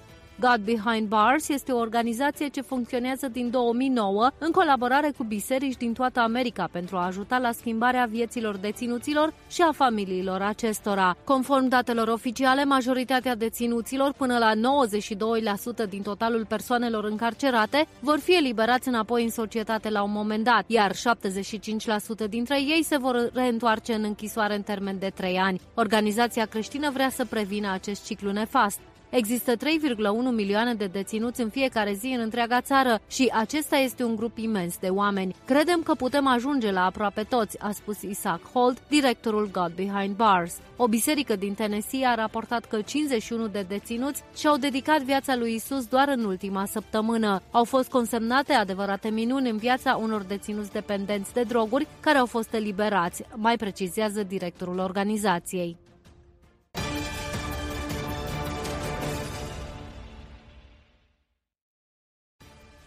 Forțele de securitate israeliene sunt implicate necruțător în îndepărtarea elementelor teroriste din districtele din Cisjordania, Iudeea, Samaria și Valea Iordanului. IDF și Bet și forțele de operațiuni speciale ale Poliției de Frontieră au desfășurat activități de combatere a terorismului în teritoriile menționate la sfârșitul săptămânii trecute ca parte a operațiunii Waves Breaker. Potrivit purtătorului de cuvânt al IDF, un total de 20 de agenți teroriști au fost reținuți doar vineri seara. Deși au fost raportate o serie de schimburi de focuri, nu au fost înregistrate victime în rândul soldaților israelieni. Egiptul a declarat că monitorizează cu îngrijorare escaladarea tensiunilor din teritoriile din Cisjordania, în ciuda faptului că activitățile operaționale ale Israelului vizează exclusiv organizațiile teroriste, oficialii egipteni au criticat comportamentul Israelului și au spus că activitatea sporită a IDF în teritorii este deranjantă pentru autoritatea palestiniană și a slăbit-o și mai mult. Ei au avertizat că dacă situația actuală va continua, Israelul se va confrunta inevitabil cu revolte în toată Cisjordania.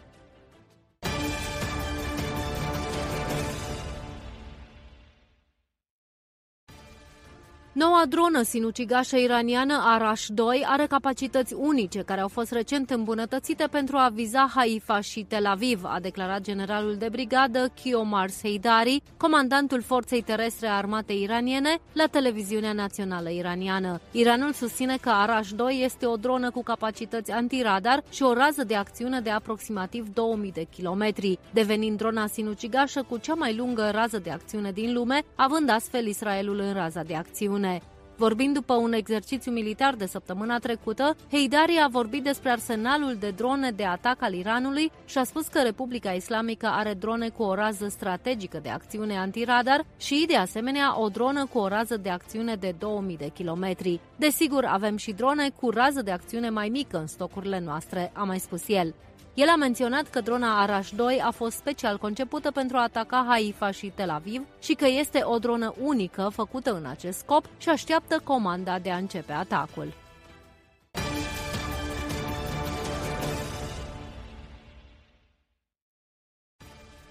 Prevenirea sinuciderii a devenit un subiect de discuție în ultimii ani, iar 10 septembrie a fost declarată Ziua Mondială a Prevenirii Sinuciderii. La nivel mondial, Asociația Internațională de Prevenire a Sinuciderii a estimat că aproximativ 700 de mii de oameni își au viața în fiecare an. Unul din 100 de decese din lume este rezultatul sinuciderii. Restricțiile de COVID parcă au crescut și mai mult tendințele de suicid.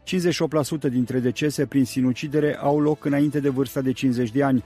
Tentativele de sinucidere sunt o problemă mai ales în rândul bărbaților, ale căror decese sunt mai mult decât duble față de cele ale femeilor. Țara cu cea mai mare rată a sinuciderilor din Europa este Lituania, urmată de Rusia și alte țări din Europa de Est. Brett Hoefs, director al organizației Fresh Hope for Mental Health, spune că cercetările arată că persoanele ce au gânduri de sinucidere se simt mai ușurate atunci când au o comunitate de oameni, o biserică, pe care se pot baza. Nava Spital Africa Mercy are multe experiențe extraordinare de povestit. Una dintre ele este cea a lui Zacaria, în vârstă de șapte ani, care suferea de o boală de ochi. Mi-era greu când îmi imaginam că va ajunge orb, începe Binta, descriind cum este să crești un copil care își pierde încetul cu încetul vederea. Ea s-a rugat tot timpul ca Dumnezeu să ajute familia lor să găsească vindecare pentru Zacaria. În cele din urmă, acea speranță a ajuns în Senegal prin Mercy Ships și Africa Mercy. Familia lui Zacaria a auzit de pe un canal de televiziune local despre sosirea navei Africa Mercy în portul Senegal. În cele din urmă s-a urcat la bordul navei spital cu speranța de a găsi vindecare. Medicii specialiști au efectuat cu succes operația de ochi, iar Zacaria a fost externat a doua zi după operație, cerându-i se să revină o săptămână mai târziu pentru un control și câteva analize oculare. La șase săptămâni după operație, Zacaria s-a întors pentru un control final. Vederea îi revenise. A primit niște ochelari pentru a-l ajuta să vadă mai clar. Binta speră că într-o zi, când va crește mare, fiul ei să decidă să urmeze o carieră de chirurg. Cât despre Zacaria, dorința lui după operație a fost să se joace afară cu ceilalți copii. Este timpul să înceapă un alt capitol din viața lui, unul care este mai luminos ca niciodată.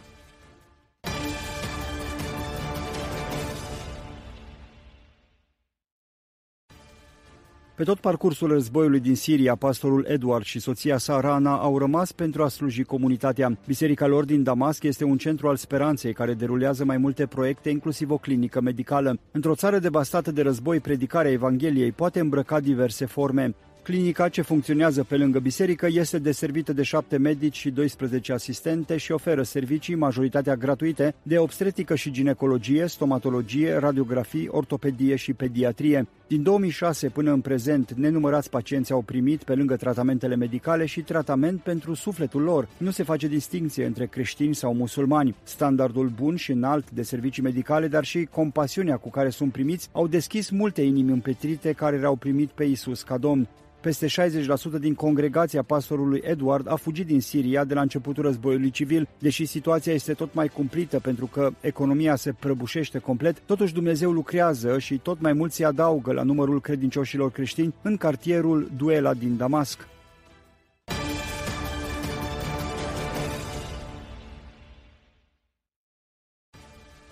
În ultimii 40 de ani, organizația Johnny and Friends a prezentat speranța Evangheliei persoanelor afectate de dizabilități prin programe și activități evanghelistice derulate în întreaga lume. Recent au celebrat oferirea celui de-al 200 de miilea scaun cu rotile. Beneficiarul a fost Levi, în vârstă de 7 ani, care s-a născut prematur cu paralizie cerebrală. A suferit două atacuri de cord în primele zile după naștere, iar o lipsă semnificativă de oxigen și flux sanguin au cauzat o atrofie cerebrală și o boală cronică de rinichi. Levi nu poate să meargă sau să vorbească. Are nevoie de îngrijire constantă pentru toate nevoile sale. Mama lui Levi, Lilian, se luptă cu cancerul de sân. Tatăl său cu greu face față să-și întrețină familia, iar combinația de dizabilități, boală și sărăcie extremă este cumplită. Totul s-a schimbat însă pentru Levi și familia sa când echipa de voluntari creștini Johnny and Friends au ajuns în El Salvador. În acea zi, Levi a devenit cel de-al 200 de milea beneficiar al unui scaun cu rotile, iar viața lui a fost transformată în totalitate.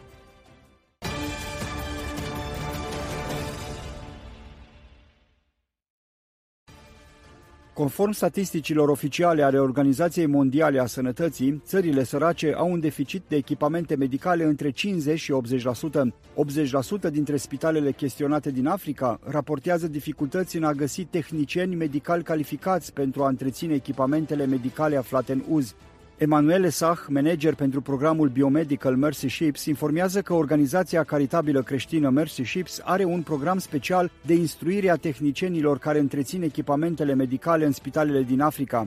Cităm, de obicei spun că siguranța chirurgicală începe cu un echipament medical de încredere. Chiar dacă am avea cei mai buni chirurgi, dar aceștia lucrează cu un echipament care nu este de încredere, pacientul ar putea să nu fie în siguranță, a declarat Emanuel pentru GNA. Navele spital Mercy Ships nu oferă doar siguranța intervențiilor chirurgicale și al altor servicii medicale, dar toate acestea se fac gratuit în numele Domnului Isus.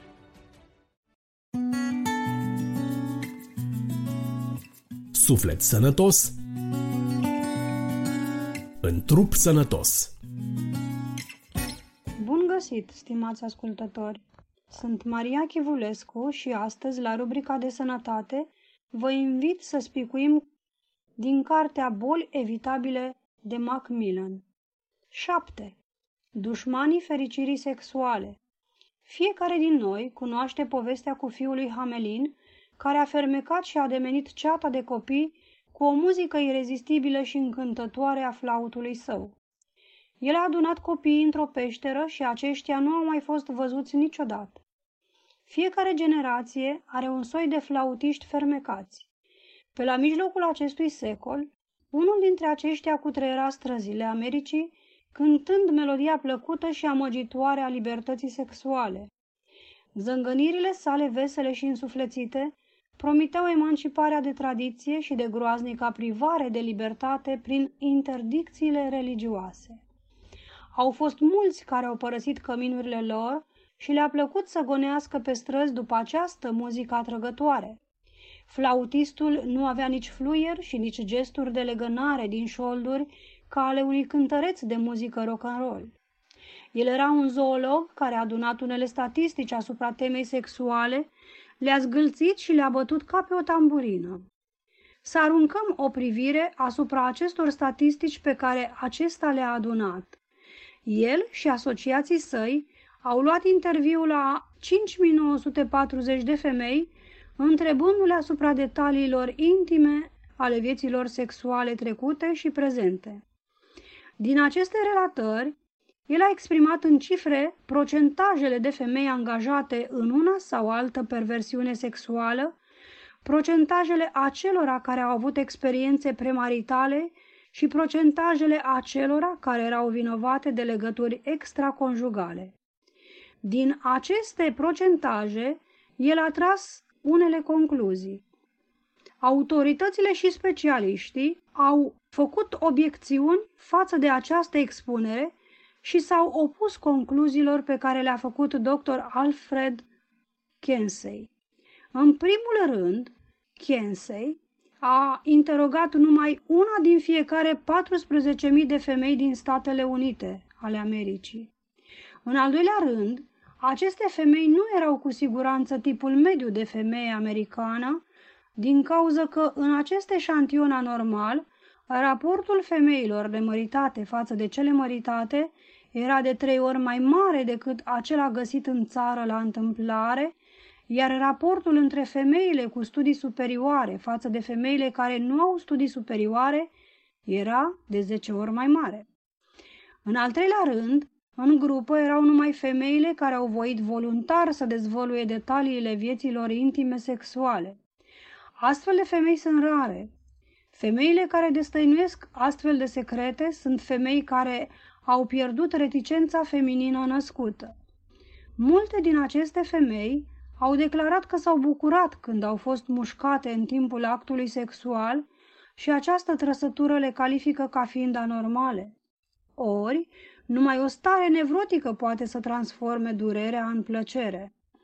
Eșantioanele lui Kensey au fost încărcate cu femei atipice și masochiste. Imaginea sexuală a acestei grupe de femei, în mod curios lipsită de pudoarea naturală a femeilor, a fost suprapusă tuturor celorlalte femei. Mai sunt și alte greșeli în rapoartele lui Kensey. Mai întâi se trage concluzia că femeia mijlocie este angajată într-o acțiune nerecomandabilă. Este o prăpastie tot atât de adâncă ca și în Marele Canion între ceea ce este recomandabil și ceea ce este valoarea medie. Hindusul mijlociu bea apă murdară în pelerinajele sale, dar aceasta nu este niciodată recomandabil, deoarece hindușii mor cu miile de holeră. O concluzie greșită în darea de seama lui Kensei este faptul că se recomandă femeii să se adapteze la valorile medii, chiar dacă acestea sunt cu totul denaturate. În al doilea rând, Kensey situează femeia pe aceeași treaptă zoologică cu porcul și nu vede niciun motiv pentru care viața sexuală a femeii să nu aibă aceeași structură ca a porcului. Dar porcul nu are nicio restricție sexuală. Atunci, de ce să o aibă femeia? Mulți oameni au gândit că raționamentul este plauzibil, bătând toba ca și când ar fi fost științific. Alții se întreabă de ce anumiți psihiatri pricepuți au spus lui Kensei că restricțiile erau numai pentru cuget. Dacă deci bărbații și femeile s-ar împreuna liber în țarcul promiscuității, esențialul în viață ar fi realizat. Dacă nu ar fi restricții, nu ar fi nici înșelăciuni. Iată în sfârșit leacul universal care ar putea să vindece toate necazurile omenirii. Așadar, oamenii ar putea să nu mai țină seama de avertismentele biblice împotriva curviei, a adulterului, a homosexualității și altor perversiuni. Așa cum scrie la Romani, capitolul 1, 24, 32, Marcu, capitolul 7, 20 cu 23, Galaten, capitolul 5, 19, 21. Ei ar putea să urmeze pe flautistul promiscuității într-o utopie unde niciun fel de restricții nu ar fi puse impulsurilor sexuale, oricât de sălbatice și bizare ar fi acestea. Acest zoolog deplora faptul că legile învechite ale codului moral erau un mare obstacol pentru punerea în funcțiune a ideilor sale. Dar flautiștii moderni sunt de părere că aceste legi vor fi curând schimbate. Atâta timp cât aceste legi există, ei sugerează adepților lor să caute să evite conflictul deschis cu legea. Presupunem că nu va fi încercată seducerea tinerelor fete și femeilor fără apărare dacă asemenea caz este probabil conflictul cu legea. Nu este oare cam straniu ca un zoolog, un specialist în studierea animalelor să se considere el însuși o autoritate în ceea ce privește viața sexuală a femeilor? Tratând subiectul din punct de vedere pur animal, el eșuează complet când este aplicat raporturilor umane mult mai complicate. Dar ce gândesc medicii specialiști la încadrarea în aceeași categorie sexuală a femeii cu porcul? Doi specialiști, un ginecolog și un psihiatru, au fost atât de puternic șocați în acest amestec necompetent, greoi și stângaci, încât au scris o carte pentru a respinge teoriile eronate ale lui, ale lui Kensei. Redăm aici puține din ideile lor. Kensei argumentează că, deoarece toate tipurile de comportare sexuală au loc la speciile subumane, aceste eșantioane sunt normale și pentru ființele omenești. Acest fel de logică nu ține seamă de toate progresele etice, religioase și morale pe care le-a făcut omenirea. Kensei părăsește de asemenea întreaga concepție medicală asupra perversității și pune heterosexualitatea pe același nivel cu homosexualitatea și contactul animalic. Actul sexual sănătos constă într-un fenomen psihologic foarte complex. El depinde de contopirea spirituală a unei personalități cu cealaltă. Impulsul sexual la ființele omenești este legat de cele mai adânci emoții. Iubirea firească nu poate să fie măsurată la o mașină. Orgasmul prin el însuși nu înseamnă nimic. Kensei asigura pe adepții săi că răspândirea bolilor venerice prin raportul sexuale premaritale este astăzi o problemă relativ fără importanță. Acest vânzător de promiscuitate este în dușmănie cu Serviciul Sănătății Publice din Statele Unite ale Americii, care relata recent. Estimăm că numărul de sifilitici netratați este astăzi de 1 miliard 200 de cazuri și că adevărata frecvență anuală este de 60.000 de cazuri. S-a estimat în continuare că numărul anual de noi cazuri de gonoree în această țară se cifrează la un miliard. Kense este foarte departe de cele mai competente opinii medicale atunci când face repetate deducții că fetele care se angrenează în îndrăgostiri premaritale au căsătorii mai pline de succes decât cele care nu o fac. Specialiștii care tratează oameni și nu animale resping această deducție. O astfel de informație este neștiințifică. Nu există răsplată pentru orgasmul dragostei premaritale și în acest fel nu există nici răsfățare, adică dragoste. Experiența dovedește că fetele nevrotice au cele mai frecvente flirturi și că de obicei fetele sănătoase emotiv resping actul sexual fără iubire.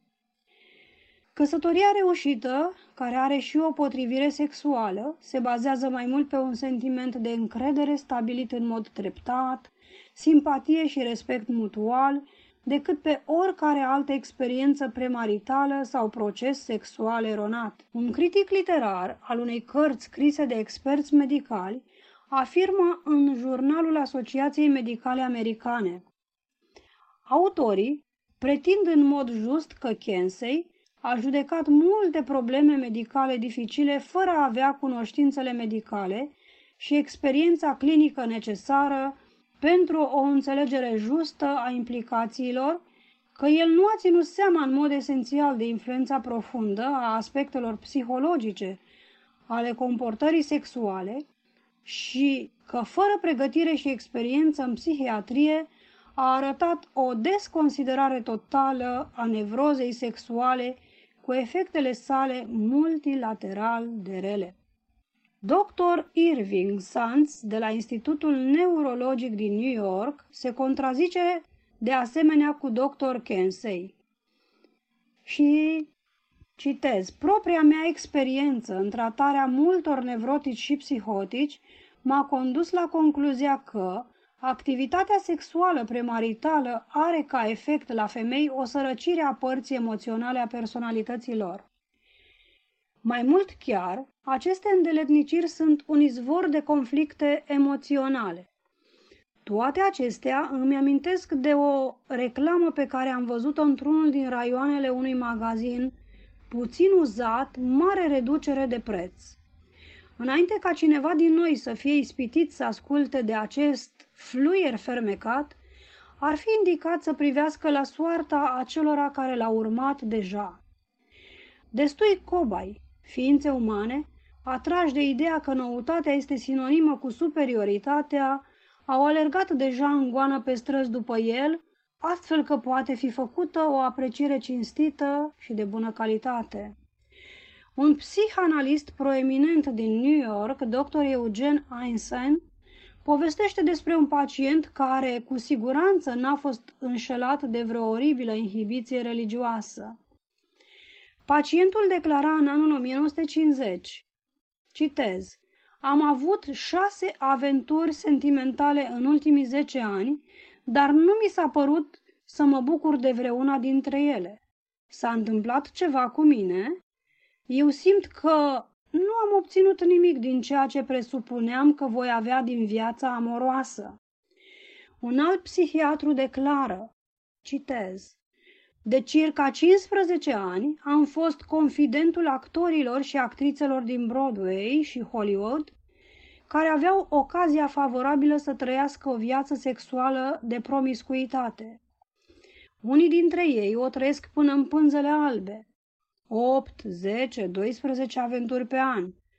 Atunci când se încred în tine, lasă rușinea la o parte și sincer mărturisesc cât de înșelătoare și nesatisfăcătoare sunt toate acestea. Într-o clinică din San Francisco au fost internate 2000 de fete care au fost captivate de flautiști, hippie și numeroase varietăți de flaute fermecate. Aceste fete au fost întrebate dacă au obținut măcar vreo plăcere trecătoare din experiențele lor sexuale. În conformitate cu apologeții libertății sexuale, ne-am fi așteptat la declarații entuziaste. Din contră, numai o treime din fete au declarat puțină plăcere. Celelalte două treimi au descris simțămintele lor ca îndoială, vinovăție, rușine, indiferență sau totală neplăcere. Mereu trebuie reamintit că Dumnezeu este acela care a pus pecetea sa de aprobare pe căsătorie. Căsătoria să fie ținută în toată cinstea și patul să fie nespurcat, căci Dumnezeu va judeca pe curvari și pe prea curvari. Cum scrie la Evrei, capitolul 13, versetul 4.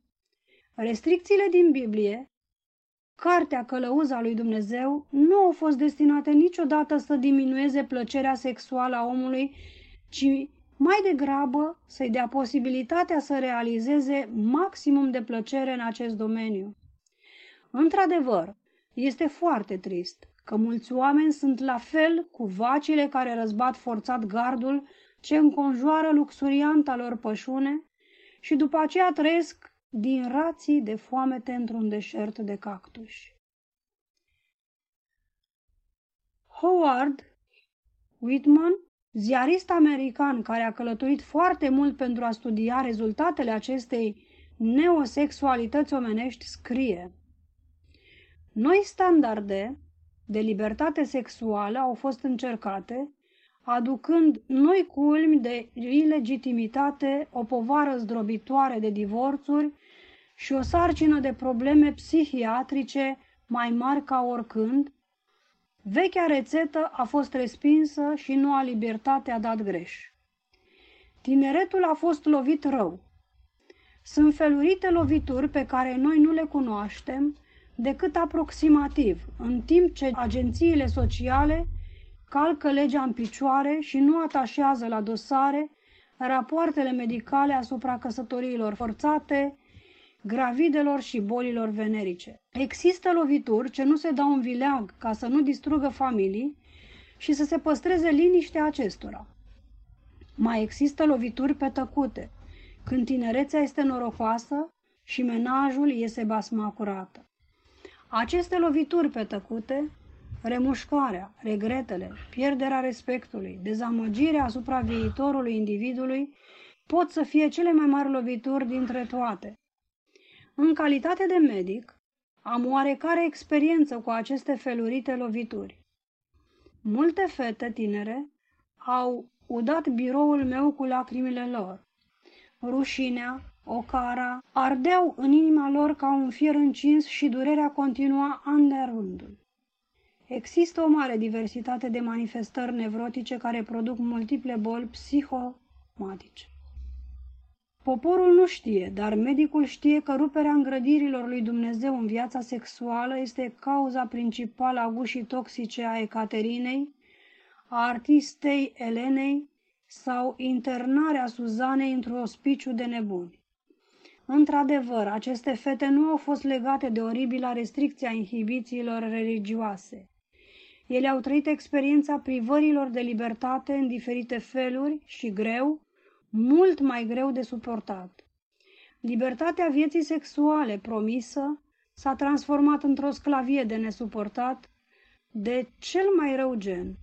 Dușmanii adevărați ai fericirii vieții sexuale a omului sunt acei ce ar voi să-l rupă de la căminul său, de la familia sa și de la preceptele biblice.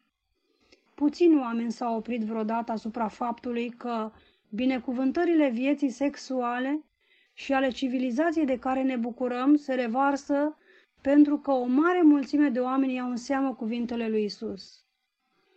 Dar, de la începutul lumii, Dumnezeu i-a făcut bărbat și femeie. De aceea va lăsa omul pe tatăl său și pe mama sa și se va lipi de nevasta sa și cei doi vor fi un trup. Așadar, ei nu mai sunt doi, ci un singur trup, așa cum scrie la Marcu, capitolul 10, versetul 6-8. Oamenii care iau această învățătură biblică ca model se vor salva pe ei înșiși și de multe boli și de o mie de supărări de inimă. Este îmbucurător să vezi specialiști eminenți recunoscând că preceptele biblice asupra căsătoriei depășesc toate planurile omenești. Ținând o cuvântare la un meeting anual al medicilor din statul New York, dr.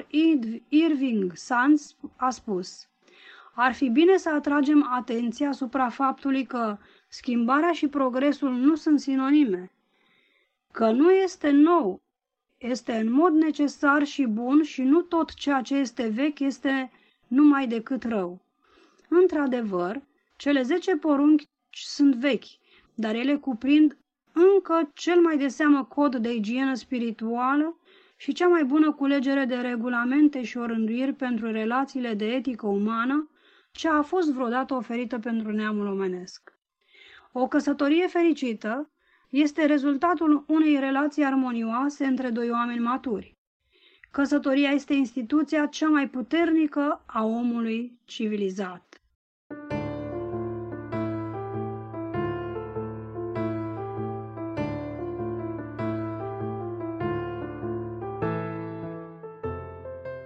Recenzie de carte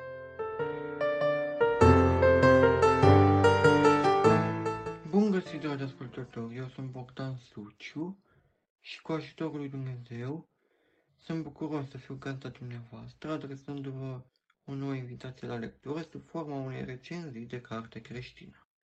Pentru episodul de astăzi vă propun o carte scrisă de Francine Rivers. Francine Rivers este o autoare creștină din Statele Unite ale Americii, iar câteva dintre titlurile reprezentative pe care acesta le-a scris sunt după cum urmează. Chemarea șofarului, Firul Stacojiu, Emblema leului, Femei din Biblie, Răscumpărată prin iubire, Ultimul devorator de păcate. Menționez faptul că toate cărțile pe care le-am amintit sunt disponibile atât în traducere românească, dar și în format audio, ele fiind accesibile ascultătorilor nevăzători ai revistei Lumina Vieții.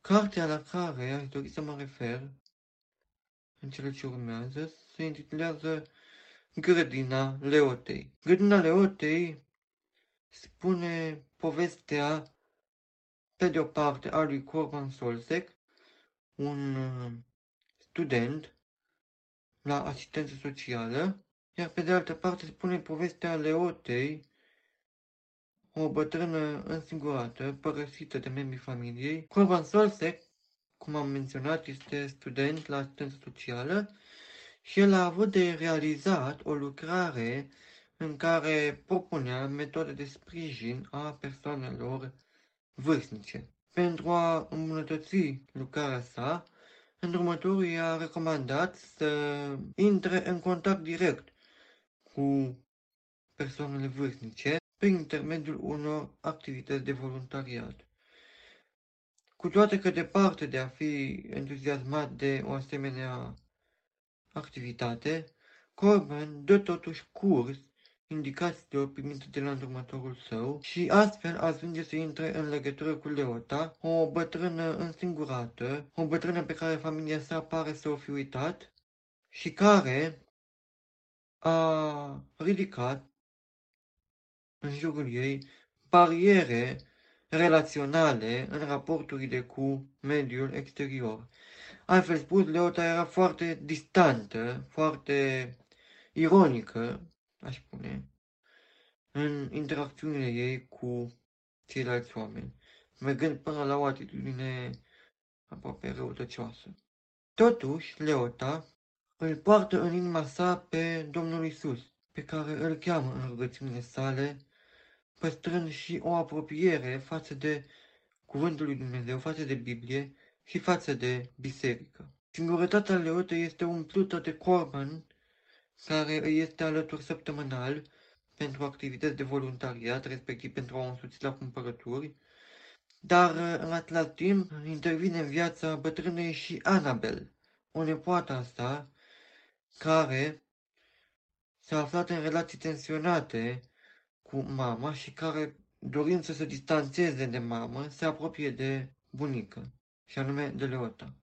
Va reuși Leota să își apropie membrii familiei, va reuși să obțină înțelegerea, iertarea acestora, să le ofere afecțiunea, dragostea pe care nu a reușit să le transmită așa cum și-ar fi dorit în perioada copilăriei lor. Sunt întrebări la care vă las plăcerea să aflați răspuns citind cartea. Ceea ce aș vrea să vă spun este că e o lectură antrenantă. Vă spun sincer că inițial am lăsat mai la urmă această carte, am evitat să, să o încep. Dar atunci când totuși am făcut acest lucru, am citit-o realmente cu sufletul la gură și este o carte despre iubire, despre iertare, și despre felul în care Dumnezeu este prezent în vieții de fiecare dintre noi. Despre persoanele vârstnice este un prilej de a ne aminti de cei dragi ai noștri, de cei care sunt în vârstă, pe care poate nu întotdeauna avem răbdare să-i ascultăm, să fim lângă ei, să le umplem momentele de singurătate, momentele în care poate ei se simt mai puțin implicați, mai puțin uh, utili. Și este un bine această carte care ne reamintește să le fim alături, să le oferim din timpul și din dragostea noastră. Fiecare gest, cât de mic, este important pentru acești oameni. Acestea sunt cele câteva gânduri pe care am vrut să le aduc în atenția dumneavoastră legat de cartea Cătina Leotei. Vă recomand cu bucurie să o citiți. Este o lectură care m-a, m-a impresionat și cred că vă va aduce bucurie și dumneavoastră. Găsiți cartea Grădina Leotei de Francine Rivers și în format audio, acesta fiind digitalizată la Oradea. Acestea fiind spuse, vă mulțumesc pentru atenția acordată. Vă doresc ca Bunul Dumnezeu să vă binecuvânteze pe fiecare în parte și vă dau întâlnire la o viitoare recenzie de carte, la un nou episod al revistei Lumina Vieții. Toate cele bune! Poșta redacției Așadar, iată-ne ajuns și la finalul acestui număr, dragi ascultători.